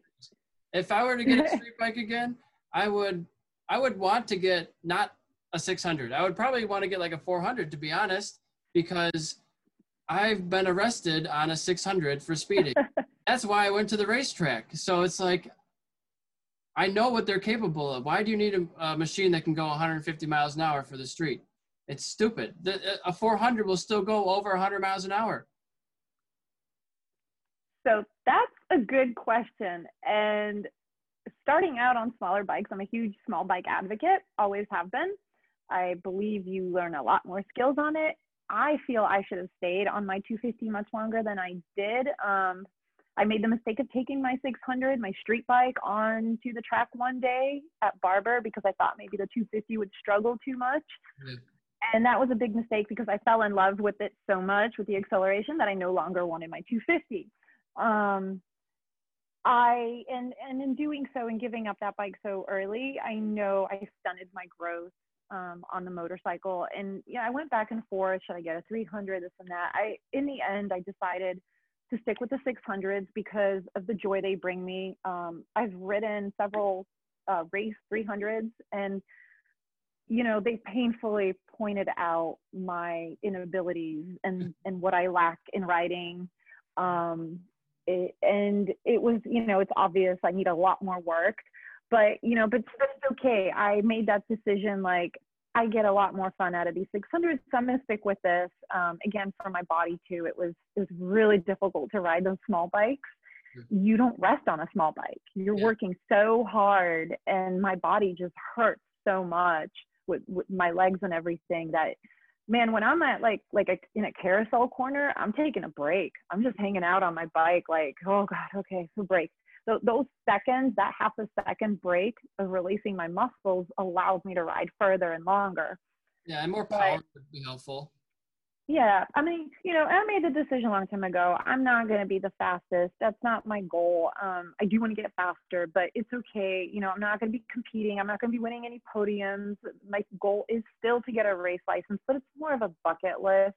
This isn't. I can't afford to do this. You know, every weekend, every month. I'm not going to do a full season. It's just not feasible for me, and that's okay. So I decided to stick with a bike that's just fun for me that I can be lazy on.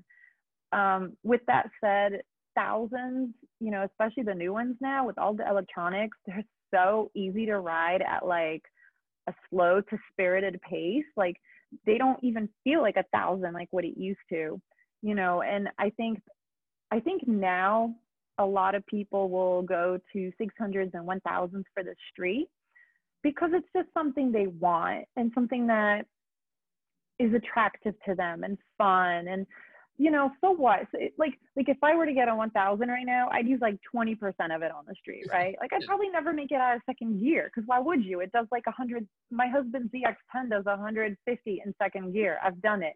I know, and it's it was freaking amazingly frightening and awesome at the same time. And it's like, why would you ever need this bike? like, you know, but then you tone it back and you're like, you know, but these are toys. These are babies. These are I mean, again, if you if you look at my feed, it's all about like, oh, I love this thing. Like, I don't have kids, but I have motorcycles. I have six motorcycles in the garage. So yeah, it's like, uh, like two-wheeled Ferraris. Yeah. So you know, I I've like started to look at it a little differently, and and I think I used to judge people that um, I'm guilty of judging people that couldn't ride their motorcycle to its like full potential and and they talked a big game and they had these 1000s and all. I'm like you know what? No that's not cool either because for the most part motorcycles are advertised to your everyday user. Like like we said um, racing is, is such a niche and that not many people even know what it is.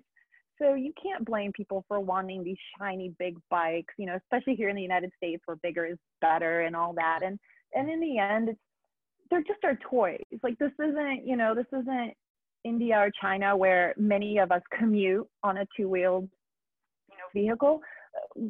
Most of us have them for fun. It's a pleasure. And so if you don't have something for, yeah, if you have something for fun, have something you love and you love to look at and feel. And so I'm like, at this point, I'm like, ah, you ride what you want, you know. But but to your point of new riders, ugh, you know, depends how much experience they've had. They may be better off on a smaller machine. It it crashes a lot better.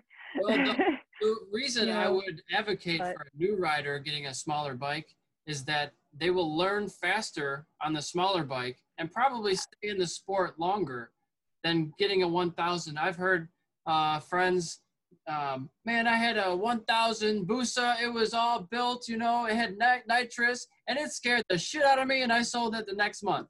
Well, that's because yeah. you the wrong bike. Like that's not how you start into motorcycle. Absolutely. yep, I've I've had those. I've heard those stories from people too, and you know, and and it's true though. The little bikes are really twitchy. The and any input you put in is you feel that input back tenfold. They're very forgiving. So yes, and that a big throttle adjustment um, you're not going to kill yourself like you would on a bigger bike as easily. You can still crash, right. but even when I when I was about to sell my 250, I had the 250 and the 636 side by side. So I rode them back to back a couple times to see the differences, and I could not believe after riding the 250 for so long, jumping to the 600. The 600 you could you could move around. It was you could turn it, but the 250 was like you just took a couple hundred pounds off the thing, and it was just so nimble. You could just turn it you could do anything with it. And I didn't realize how, to me, how easy of a bike it was to maneuver. Yeah, it's crazy. It's, so I've been, so ever since I crashed my 600, I'm waiting on parts, which God, thanks to COVID, probably will never get here. Um, but I've been riding my Z125. Okay. Which is even smaller. It's like yeah, so I I have to yeah so i have to trailer that to the mountains like i can't you know i won't ride it on the highway or anything like that i'll blow the motor i mean it only does like 65 70 downhill if, if i pull in the clutch yeah, a truck. and draft somebody yeah but but it's great it's it's great fun and it's been great training and actually when when I got that bike three years ago, I rode it a lot. I when I finally learned to actually ride that bike, it is the only bike that I can say I have ridden to its full potential and maxed it out and like high sided myself on and, oh, yeah. and like scared myself the crap out of it, but like to the point where like I can be in a corner and I'm low siding and I'm just holding that thing up and I won't do that anymore. But but I was I, I was able to learn on that bike thanks to some friends that that ride here on minis. And when I went back to my 600 after riding that little bike, oh my god, the confidence, the just I felt like I was one with my machine, and and I rode my 600 better than I'd ever ridden it before. Yeah, and, and then eventually I crashed. yeah, That's good though. It, But- it gives you, you know, if you can do it on a small bike, you can learn and practice crashing at a slower speed. Then you go to the big bikes and then you're more ready for it. You understand Yeah. what certain inputs will do to the machine and how it Mhm. handles. Yeah, it definitely. That's very true. Yeah. And um, you said you didn't have a lot of dirt track experience, but where are you riding the minis? Is that like cart tracks or you have a specific place? um, so generally, we ride them in the mountains. We'll trailer them up and just ride the any twisty tight road. Um, you know, any any road without massive elevation, unless it's pretty wide open where you can just you cannot lift on the mini, like like or brake or anything. Um, I don't know how familiar you are with Deals Gap. yeah, I've actually um, rode there in It's, uh, 2011, I think, 2012. We went down there with a there you go. So few riders, um, all all in suits and sport bikes, and that was a blast. Yep. Yeah, so so we go there a lot. I love riding the mini there. Um, it's it's just it's such a fun technical road and so tight. It's perfect for the minis. Like like if any motorcycle shines, it's supermotos and minis shine on that road. Yeah, but everything else is a lot of hard work. yeah, it's but, uh, but yeah, so or parking lots, parking lot drills, those are always fun. Um, that really helps me work on my skill sets and get used to things and and working on my vision and stuff like that. So put up a series of so important is like vision. Yeah. So what is something uh, you said you said yourself you don't think you're a fast rider. So what do you think you need to work on? oh, so many things. The list goes on. um, I think vision is, is a big issue for me personally. Um, I I have consistency issues with picking out and, and sticking to my brake markers. So my, my biggest issue right now is is braking um, and keeping that throttle open to that first brake board, like open all the way. Um, I know that at my pace I should be able to. Um, and it's really not a risk. It's not going to be an issue. Yet for some reason, like my brain just goes ah too fast, Yeah. and I lift off a little bit. Like it's it's a total just mental struggle and fight. Like I notice if I yell at myself in my helmet uh, at track, it helps. Yeah. I amp myself up. Um, but like I I am very consistent in my my lines and and I'm very predictable and smooth. Like I'm not jerky or anything like that. So so at least people behind me know always what I'm doing. Like my body position, like I speak with my body. Like when I'm going to brake, I, you know, sit up, lift. I do all sorts of things with my body. Like it cracks people up. But I've had so many riders come up to me and be like, I love following you because I know exactly what to do. Like I see you setting up for a turn. I know, like I, and I do the same thing on the street too. So leading group rides, like the girls are always like, I know exactly what you're gonna do because it's like you communicate body with your language. body Yeah. um, when you're gonna. consistent and predictable. Yeah, it's yeah. You know, Kat Zimpel actually taught me that. One of my very few track days, she um she doesn't uh, teach many people, but she was kind enough to go out there with me and shadow me and then like point out stuff. We were at Jennings, I think, and she actually was like, "Hey, I want you to do this, you know, for body so that people can tell what you're doing behind that are behind you. So if you're braking coming off, you know, um, especially a novice where everyone is at like everyone's learning and nobody knows what's going on. I swear to God, like I went to follow a friend a novice one day and I was terrified because everyone like drifts all over the place and it's totally fine. It's totally Yeah, normal. You know, starts, everyone if you're seeing it, you're like, oh my God, don't do that. yeah, you know, but everyone's learning. We all did it. It's, you know, it's totally fine. But like going back into that, I was like, oh crap, like I'm actually scared to pass these people because I don't want to like rear-end anybody. But um, so so with, I think I just lost my train of thought with the body positioning and everything. But So yeah, Um, uh, leading people around the track and um, your body position is very helpful in being a smooth rider. I would say, you know, um, if you can hold a line through a corner and you're safe and predictable, and people can trust yep. you're ready to race. That's all it takes. If you're safe and Well, all all racing is is a track day with a standing start, and you get a piece of wood at the end, maybe. That's all it is. So don't Okay, think of so like, oh, I have to go super fast. Just think of it as do the same exact thing you normally do, but with a start. Just with there's just a start, and then after a certain normally it's 20 minutes for a, a track day session, but it's going to be a little shorter. Right. Just do eight laps, and, and then you'll come in, and then you can at the end it's cool. You get to wave to the corner workers, then wave to the fans that- that are there, and then like don't try to go any faster. Just do exactly what you're doing and you'll see where you stand. And you'll be like oh wow that was so cool. I passed three people or whatever. And uh and we battled and i got faster because i wanted to pass that guy who i know i'm faster than in track days right? So then you try new new moves sl- little by little. You're like oh maybe i can pass I've been behind him for 16 corners.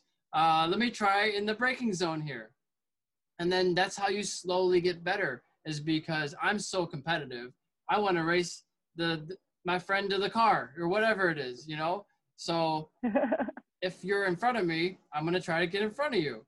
Um, and you have to take different lines to do that. And you have to um, do it safely. So you have to, you know, acknowledge that you're there. You're not going to say, hey, yeah. passing you now, but uh, you just got to get be beside them before the, the corner. Like you know from track days, it's just slightly more aggressive.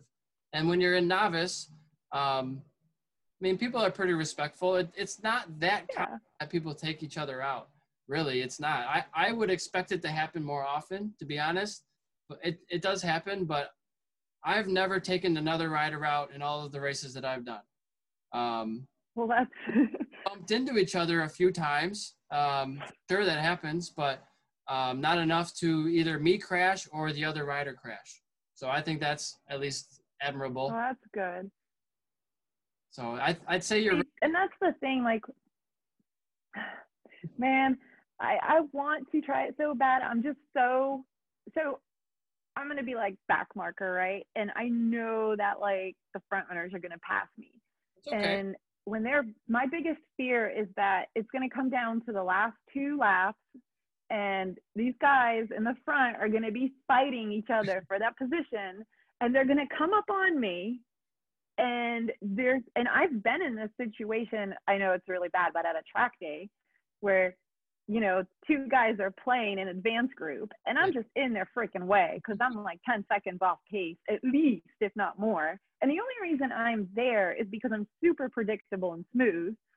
And you know i'm worried that in a race though when like when you're seeing red and you're competing like there's just no room for my slow ass you know going around the corner. And that closing speed is so fast it's so different I, I understand what you're saying, but um, I think that uh, you know personally, I love back markers.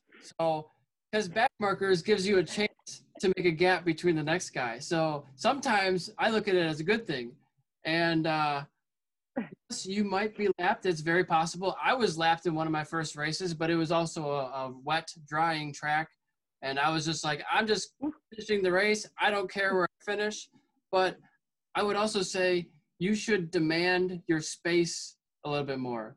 Like, although they might be coming by you, you can always, you know, look over your shoulder if they're coming by or check where they are. I do that. I like to look behind me. Mhm. Um, I, th- I find it helpful to see what, what's going on because we don't use pit boards uh, at this level. yeah Um, yeah, take a look around, see what's going on, but don't forget what's going on in front of you. Um, and so, yeah, just demand your space more. You paid for that race, you know, so you're you're true. you're just as much meant to be out there as they are. Um, and it's just part of the scenery you know? It's if if you are a back marker then it's just what you are for the first couple of races. And don't be discouraged by not winning your first race you know? That's okay. Oh. Everybody's- that ain't gonna happen. Everybody starts at their own level. I think you'd be surprised at how how slow some of the racers are. I mean there were there were experts my very first year that i was passing as a brand new novice. So sometimes it's all over the place. Um, and sometimes there's riders who are super inconsistent. So usually uh, when I went to the track, I'd know that um, rider A or rider B would be always at the front, but rider C might be at this track and might not be at the next track. So yeah, times they have bad weekends, and you could have a good one. Um, so I, I would say if you love it as much as you do, just try it. Um, just try one and see how you like it. For, for sure, I will. Um, I really wanted to this year, and then COVID hit and kind of blew all those plans out of the water, both physically and financially yeah. for me. Like I, I'd been I've been working really hard at the gym, just trying to lift weights and get stronger. I like I noticed it, so my two favorite tracks that I frequent the most because they're very close to me and they have a lot of track days is Barber and Little Tally, okay. both in Alabama. And I noticed through the back chicane at Barber, like I had reached my limit. Like I could not physically, it felt like my legs were on fire. I was doing squats. I couldn't do it fast enough. So to be faster, I needed to work out more. So I worked really hard over the winter and did everything I could around my my leg issues, and I got stronger. I think I lost like 15 pounds. I gained mm. muscle. I was like, yeah, we're gonna like. Well, let me prerequisite that with I'd gotten fat to begin with. So I just got back to normal. Yeah. and um, you know, I was so excited to to go do it and race. I fixed my my uh, my bike up just to make sure I'm like, all right, it's safe now. It's we're good. We're doing this. And then COVID hit, and I fell out of the gym, and I did that to myself. I could have, you know, done things on my own, but I didn't. And I kind of got really out of shape again, and and it kind of all fell apart, you know. Then and I did a track day, and I was like, oh my god, I'm so slow. Like, what happened? so that kind of like flew out the window, and I honestly haven't even been back to track since April. So I'm going Monday, and and the goal is just to have fun. Yeah. I I need to get back in my happy headspace. I need to not worry about lap times, about any of that. I, I actually signed up for intermediate. I was like, I don't want nothing with advanced. like I just want to go out there and have fun and you know maybe work on on my my vision obviously and some brake markers but i don't i'm not going to track my progress or the lack of it because that just is going to stress me out even more. Yeah, well, motorcycling to... is supposed to be fun, right? You're not having fun. You're not. Yes. yes, exactly. You know, and that's that competitive part of me, which I'm not really. I'm not competitive with other people. I'm competitive with myself. I, I um, unfortunately, I compare myself to other riders, and and that's dumb because they have other experiences they are better because you know a, a plethora of reasons and there's there's really no reason to compare because there's always someone better but you know being human i still compare as much as i try not to. Sometimes it happens and and you know it sucks. So you get depressed to get away from that. it's such a natural thing to do. Yeah. But but but it keeps me competitive with myself. I just i want to do better every time. So i just need to focus just on like two things. Because I usually focus on way too many different things and then it all falls apart. So, but and, uh, you I'm looking are, forward to that. You are a, a big Kawasaki fan. That's right. You had the Z125. Yes, yes. My my husband has um, the ZX10RR. He had a ZX10R before a 13, um, and that was actually the first Kawasaki I ever rode. He let me before we got into racing and before that bike got converted. It was yeah. a street bike. And he let me ride it um, to work one day. And I was like, oh my God, this bike is so easy to ride. Yeah. I can totally see why all the girls ride this bike on the street. It's got a long wheelbase. Like I could literally fall asleep on that thing. It's just right. It drives itself. Like like an idiot can drive it at a casual pace. It's such a solid bike, and it's got a low center of gravity. And um, and ever since then, I've just loved every Kawasaki I've been on. Um, the 636 is kind of what I'm leaning towards right now. What? Um, what I'd like to get, the brand new one. Brand new one, 2020. Yep. I um, I've I've decided that you know the price range for the price, what they're offering it right now at. I'm like, dude, I can totally do that. Ten thousand, I think. Yeah, it's like nine nine nine. So yeah, ten thousand for the non ABS, which which I don't want ABS anyway. Right. but I think they used to start at twelve five or something. yes, yes. A big big uh, cut in price for a new model. I mean, is it a new platform or is it the same platform? Uh, I believe it's the same platform. I think they may have enhanced some of the electronics and like tweaked the fairing or something, but I Yeah. think it's the same as like the 18 for the most part. Um, Which is I have ridden the I. T- yeah, it's I. It'd be my street bike, which is kind of like a waste because it's gonna probably be so much better than my my track bike, which is a 2008. Oh man, yeah, But clear difference there. yeah, so so that's that's been the nice thing about having two of the exact same bike for street and track. Obviously, my track bike has like a ton of stuff. I mean, it, it handles, it feels completely different. It has a completely different power band, different like I.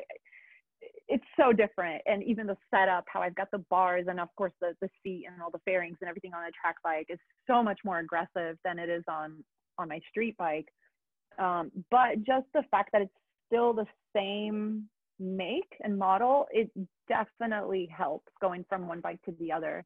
Yeah, I'd Um, say so so. this will, Very will be a little bit different. Yeah, Mm. it's still similar. And, And I've I've been riding. Hmm? I uh, I've had three Kawasaki's and a Triumph, so I like I like the Kawasaki's as well. Uh, when I get another bike, I would probably go Kawasaki or Yamaha. I think for a 600 Yeah, on the track. for track. Yeah, for sure. Those that that like- R6 is a track weapon for sure. Yeah, I've I mean- only ever ridden one on track, and it cuts it cuts like a razor. Yeah, there's so many riders on the Yamaha R6, um, and there's so much data and there's so many parts Mhm. available. Uh, it does seem like a good option, but I've I've never rode a Yamaha. Um, I've always been a Kawi guy, and I would there were were never a lot of Kawasaki's on the grid. There were maybe a couple here and there, uh, yeah. but I I always noticed felt like a little bit of a an oddball. I've always been a little bit of an oddball, obviously, but um, I was the the odd man out on the Kawasaki, and it was not a slouch. It was a very fast bike. Um, and now you hear MotoAmerica, they're dogging. Is it Richie Escalante? He's on the 600. Um, hmm and hmm I think it's Sean Dylan Kelly. He was saying something about, yeah, but you have another 36 hor- uh, CCs in there. So isn't that is nobody uh, addressed this problem? And but I don't know if that's Right. I don't know. Um, there's added weight, right? There's so that's not a benefit. Yeah. There's uh, but it is So the new, it's heavier. it is heavier, and it's like uh, I don't know how they 15 pounds heavier. 15 pounds is a lot. Every ounce counts on the track, so Yeah. I don't think Yeah. It's 15 pounds heavier than mine. yeah. So it's uh, just different. Uh, we'll see what they what comes of it. I don't think they'll change the homologation to be able to race that bike. I think it's still legit. Yeah. So Yeah. I think he'll be okay. I think that weight, the weight difference kind of evens it out. Um, I mean, it can be a little quicker on the get go. yeah, but, I don't um, if they're any faster in the speed traps. I think they're just about equal. I'd have to look at the numbers. Exactly. And I think that's what they're looking at. So, Yeah, maybe it is. I don't know. yeah. So yeah, so we shall see. I'm I'm uh yeah, I'm saving money right now. I've been di- diligently saving, which is the other reason why I haven't been doing much. Just saving for that new bike. yeah, me- You know, with, with getting a new bike comes comes new responsibility too. Because with my Hondas, you know, they were old. They're you know they're my bikes, and and they're you know again they're old. Like after a few years of having them, I'm like, I gravel trap them, I I don't care. It helps me it helps me ride and not worry about like oh I don't want to crash this bike. Like Right. when when I crashed my bike on the street, even I was like, yeah, that really sucks. I love my bike, but you know what? Like it's been a great eight year run. Like yeah. I was just shy of like 50 miles off 40,000 on it. Oh and wow. um kind of yeah, but I kind of wish I like saw that roll over. if I ever get uh my parts, if they ever come in, maybe I'll I'll see that roll over, but Yeah. But yeah, I mean, it's there's something to be said about riding just like beat up bikes that like that fit like an old shoe, you know, are comfortable and you don't worry about them. You know, I, I So- understand that sentiment. Um, you know, when you first get your bike, everybody thinks it's, oh, it's my baby. I don't want to drop it. I don't want to scratch on it. And then uh, you throw Yep. the road in the racetrack. You're like, well, that, that wasn't good. Um, now you got to go fix it, right? Um, but after a while, after my first parking lot crash, trying to do a circle burnout on my 250 when I knew nothing, um, broke my OEM rear set, which is not really a rear set. It's like a part of the bike somehow. Um, Oh no.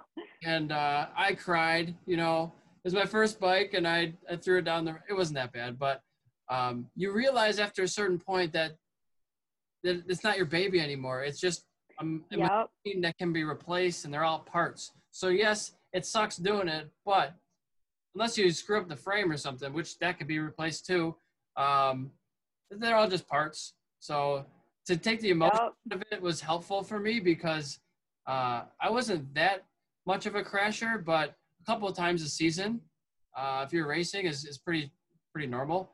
Pretty Uh, normal. So yeah, it, it happens, and uh, it's going to cost some money. There were some crashes that were more expensive than others. Sometimes it, it flips, and then it gets really expensive. Ooh, yeah. Um, the cheapest crash I ever had, I only broke three zip ties. So that was, Nice. uh, you don't get those very often though. But usually it's a bar or a foot peg, and yeah, you're gonna have some scratches on your bodywork. But when I started Yeah. Paint my bodywork, so it was just it didn't matter. There was no paint to scratch off. Yeah, my um my my second track bike, the one that I have right now, um, when I bought it, one of my friends offered to paint it professionally. Okay. Um, and I was like, no way, really? I was like, okay. I was like, I'll, you know, I'll buy the paint and everything, pay for that. And he was like, I'll paint it. And apparently it was a real big pain in the ass because the fairings were already used and painted. I sanded them as best I could, but obviously it wasn't good enough. Yeah. And um, anyways, he he did this. I designed this paint scheme and he painted it. It was absolutely beautiful. I was like, this bike is amazing. He did such a good job. Um, I'm like, I'm gonna do a photo shoot with it, you know, before I take it to track. I literally had the fairings on there for four days. I think I did the photo shoot like on a Friday or something. We went to track, and then at the end of my second day on track, I low sided it oh, um, and just I didn't do a ton of damage to the paint. Like it was it was not bad, but just the fact that like I marred it up like right away. Like so no more professional paint jobs for me. Like like nope. I'm rattle canning everything. And every bike that I've rattle canned, I haven't really crashed, knock on wood. so funny that paradox in works. yeah, I'm like, no more paint. You wasted a perfectly good paint job on me. But then when I crashed that bike again the next season, um, it was a really hard crash, and I tore up like half the side of the bike. Um, but it was still functioning. Like put a new, you know, clip-ons on, new rear set, whatever. But everything else was fine. And because I don't have, I have an undertail exhaust, so the exhaust never gets damaged um, I just duct taped those fairings up and I rode them like that for two years, like total duct tape. Like there was there wasn't even a fairing there. Like it was just totally tape. ghetto trash. Yeah. Yeah, duct tape, zip ties. Yeah. So I refused to fix it because it was like this reminder for me, like no, like it's it's a it's a track bike. It, you're meant to. It's not meant to be pretty. You're meant to use it.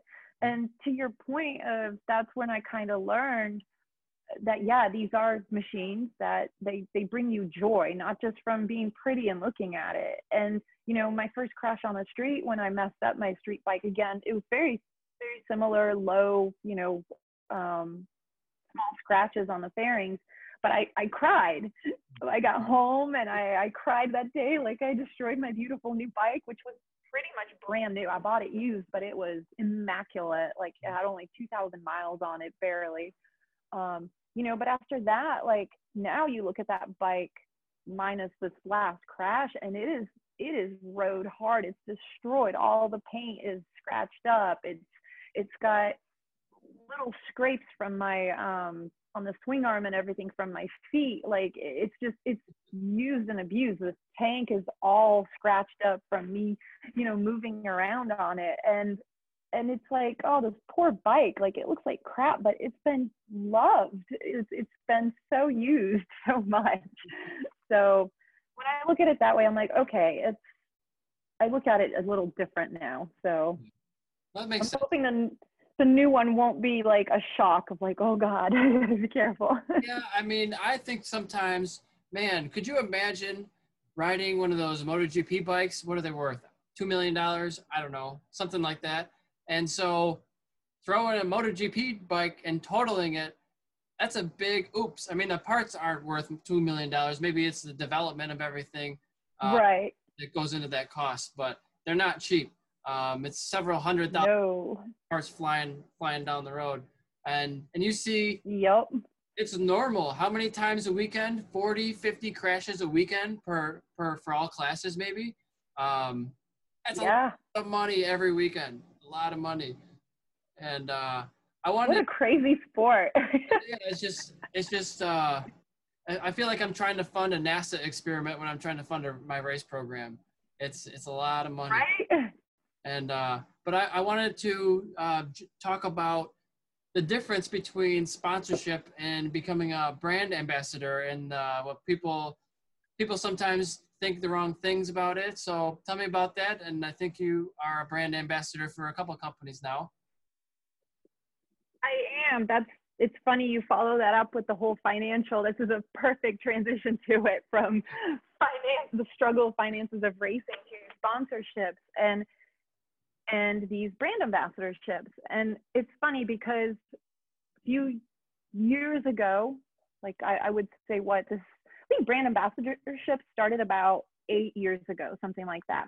Uh, more commonly, I guess, known as social media influencers. I do feel there's like a little bit of a difference between the two, but but they are obviously an exact. Um, I think a brand ambassador is, is someone who is picked up by you know a top tier brand not necessarily top tier but but any you know legit known brand and and they form a, a relationship with them and they're a loyal ambassador to that brand. Um, generally you know we as brand ambassadors generally we don't get paid for for what we do. Um, we partner up with these companies because a for example in, in riding we ride and we like their products. Like I would never and never have like advertised or pushed a product that I don't believe in 100%, that I don't believe it's good quality, it's safe, or, um, you know, that just doesn't pass my standards, you know, at the time. And again, as you learn more and you grow, you discover new things. So that doesn't mean that, you know, something that I may have believed in in the past you know maybe i've changed my mind on it now yeah. but i've always i always try to be like super honest with that because that's that's the one thing that i base everything on is transparency anyway so going back to ambassadorships i feel like social media has come about with this social influencer thing and i mean these days it seems like anyone can be an influencer from what's the ongoing joke now skinny tea and and i don't know um, some sort of a clothing workout attire. I, I don't know. It's everywhere. And and i hate to admit it but it is easier for women to be social media ambassadors because well let's face it the majority of people on there are men. And especially now in the motorcycle industry you know only 13% of my followers are female and it has nothing to do with that I'm a female or whatever. It's just there are more men riding. It's oh, just yeah. fact. Sure. I mean, that's just how it is. So it's easier for for companies to target women because a we're an up and coming group. Generally, there were never as many women riders. I know when I started riding, I didn't know any females. The only females I knew were professional racers. Like I only knew of Elena Myers, you know, uh, a few local WERA race girls. Um, so I didn't know anyone that rode street. Um, so I think now that there's more and more women coming out of the woodwork and riding and riding sport bikes, I think women always rode um, like a lot. I feel uh, majority of group of women ride naked bikes, Harleys. Um, mm-hmm. Harley has always been an advocate for that. But sport bikes was a little bit different, especially track riding. Um, when I started riding track, there were no women riding track. It was like me and maybe one other girl. And now the there's a ladies only, so there, right? Yes, yes. And guess who pushed for that? awesome. I didn't know that. So, I mean, we, you know, once more women started coming out, we're like, we need a ladies' day. We need a ladies' day. Like, do something special. And like a lot of orgs do that now, which is great. That it makes it makes me realize that it wasn't just my idea. It's every all of us want that. And yeah. the fact that all of us have been asking for this and now it's happening, that's awesome.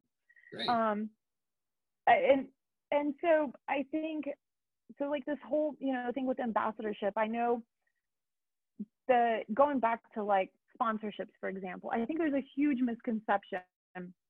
First of all, uh, a difference between being a brand ambassador and, and being sponsored that way than a legit sponsorship for you, for a racer, uh, for a race team.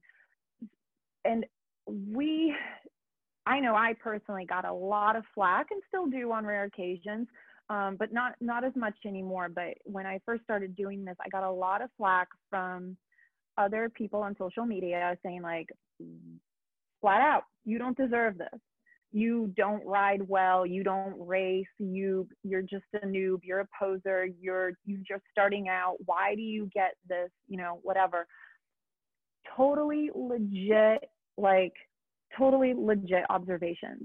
Um a few years ago when when when you know that's what people were saying to me it really hurt. Um it made me cry. It made me question what i was doing and i agreed with them. I'm like this isn't fair I'm here at Red Spade Racing supporting other racers, and I feel that by my uh, companies that are giving me a brand ambassadorship, I feel that I am taking away valuable things from actual racers that are really good at it and and are needing these things to excel. Um, my first like really big ambassadorship came from Dainese. Hmm. Um, they at the time, this is kind of funny because I I always wanted to wear Dainese. My husband wore it. It saved him in his first street crash, and I was really impressed with it. And I really wanted to wear their stuff.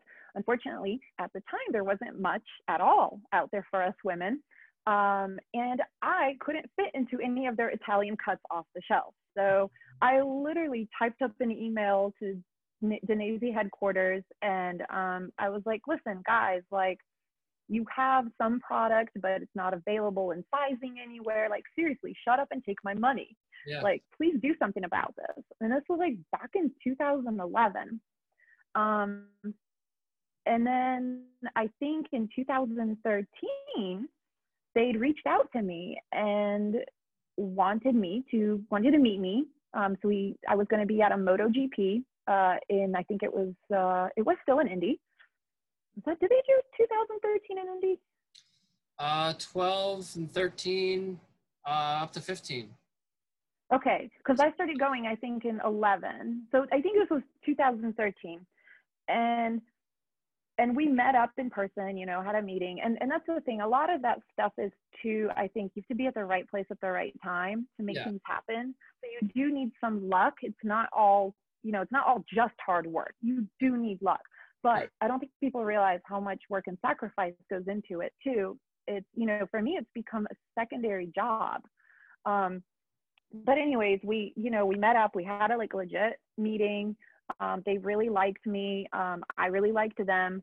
And they were like, well, would you want to become one of our North America brand ambassadors? We have one other guy in California and you could be on our East Coast side. And I was like, oh my God, fucking dream come true. I'd love to. Like, like not only do you know I want to wear your stuff, but now I'm gonna be your brand ambassador. Like what?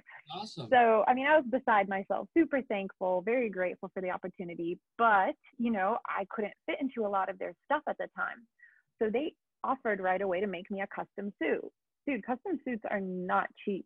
And from a top tier company like Dainese, my custom suit, my first one I got was like twenty five hundred dollars retail price, right?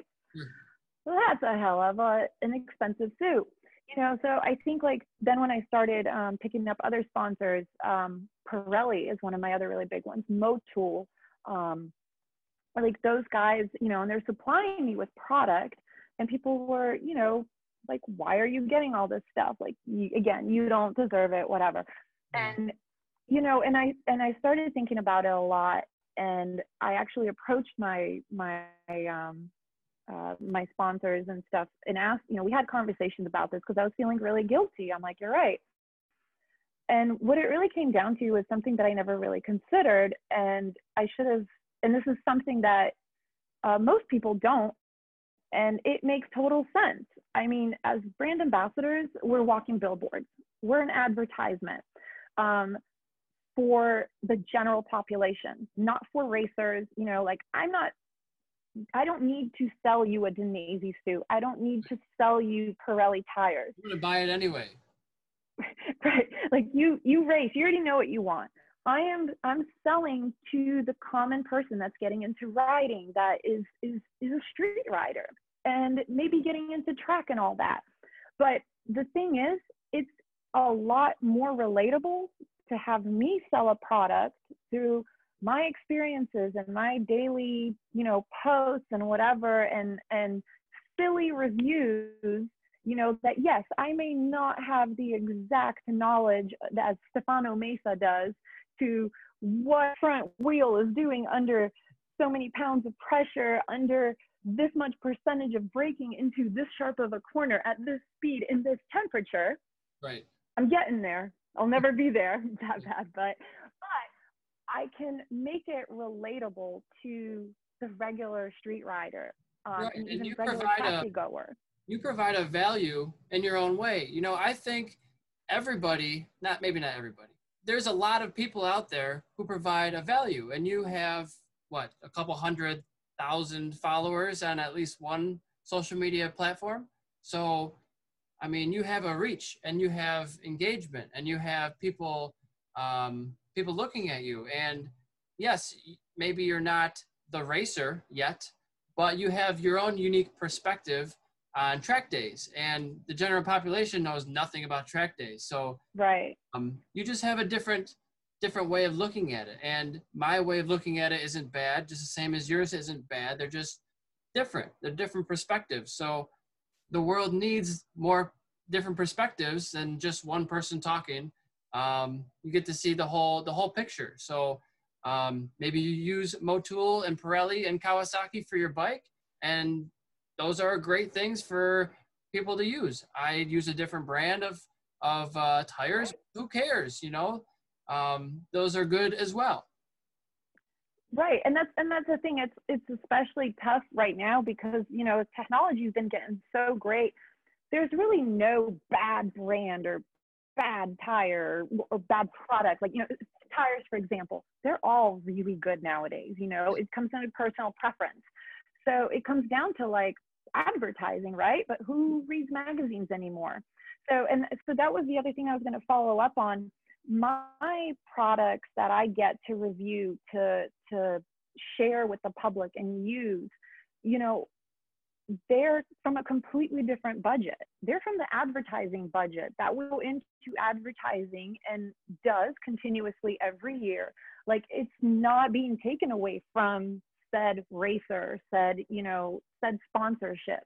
It's a completely different platform, different part of the company.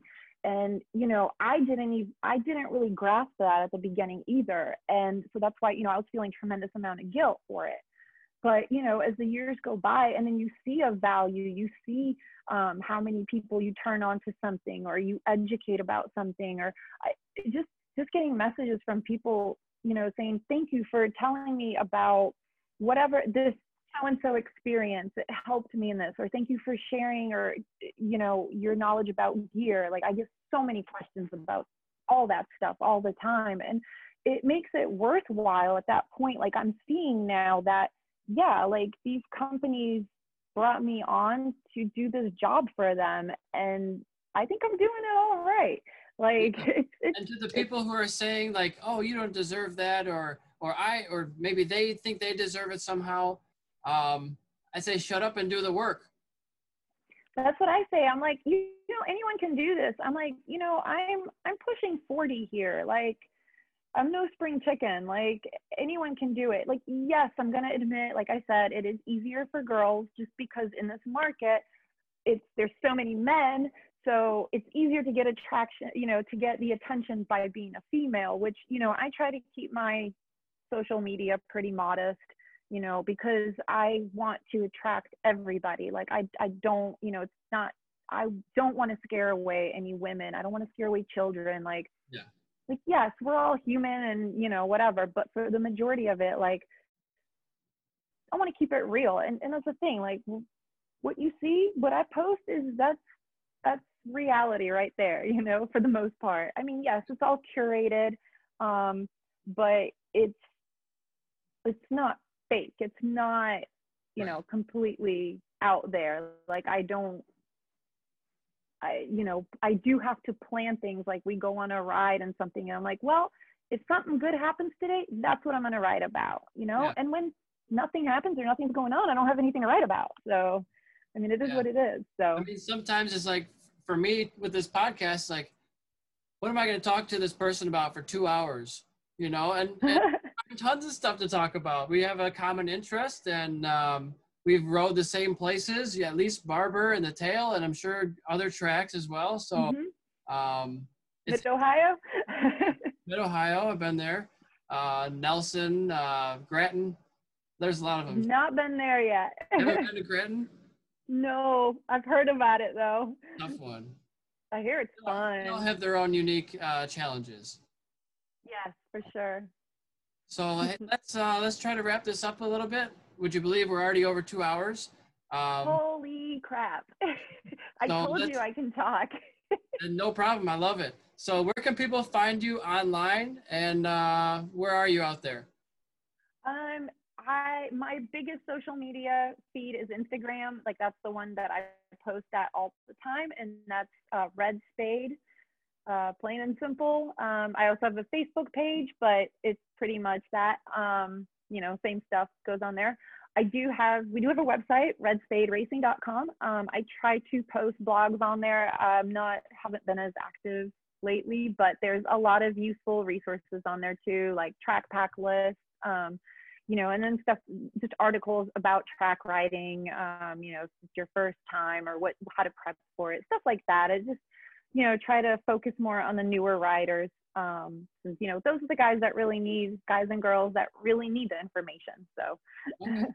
so um, it's a good resource there. And uh, are you a YouTuber or a vlogger or anything? I do have a YouTube channel, same thing, Red Spade. Um, unfortunately, I'm not a vlogger, so I don't talk when I ride. I, I actually don't even listen to music when I ride. I ride in silence, but I yeah, but I do post a ton of riding videos. Like I'll do montages with music for like riding, you know, around on all of our beautiful roads here or track. Um, I think my husband's even thrown up some of his races on there in a separate section. But yeah, definitely lots of random stuff on there, all all riding. Yeah, unfortunately you won't hear me talk. or fortunately. yeah. Have to hear you on another podcast some other day for that. Yeah. So, well, thank you so much for coming on. I really appreciate it. I just have some work to do with my editing now, and I'll probably post it sometime next week or so. Awesome. Thank you so much for having me. It's been a pleasure. Love very, talking motorcycles with people. you're very welcome, and uh, I'll talk to you very soon. Have a good day. Thanks. Take care. Bye. Bye.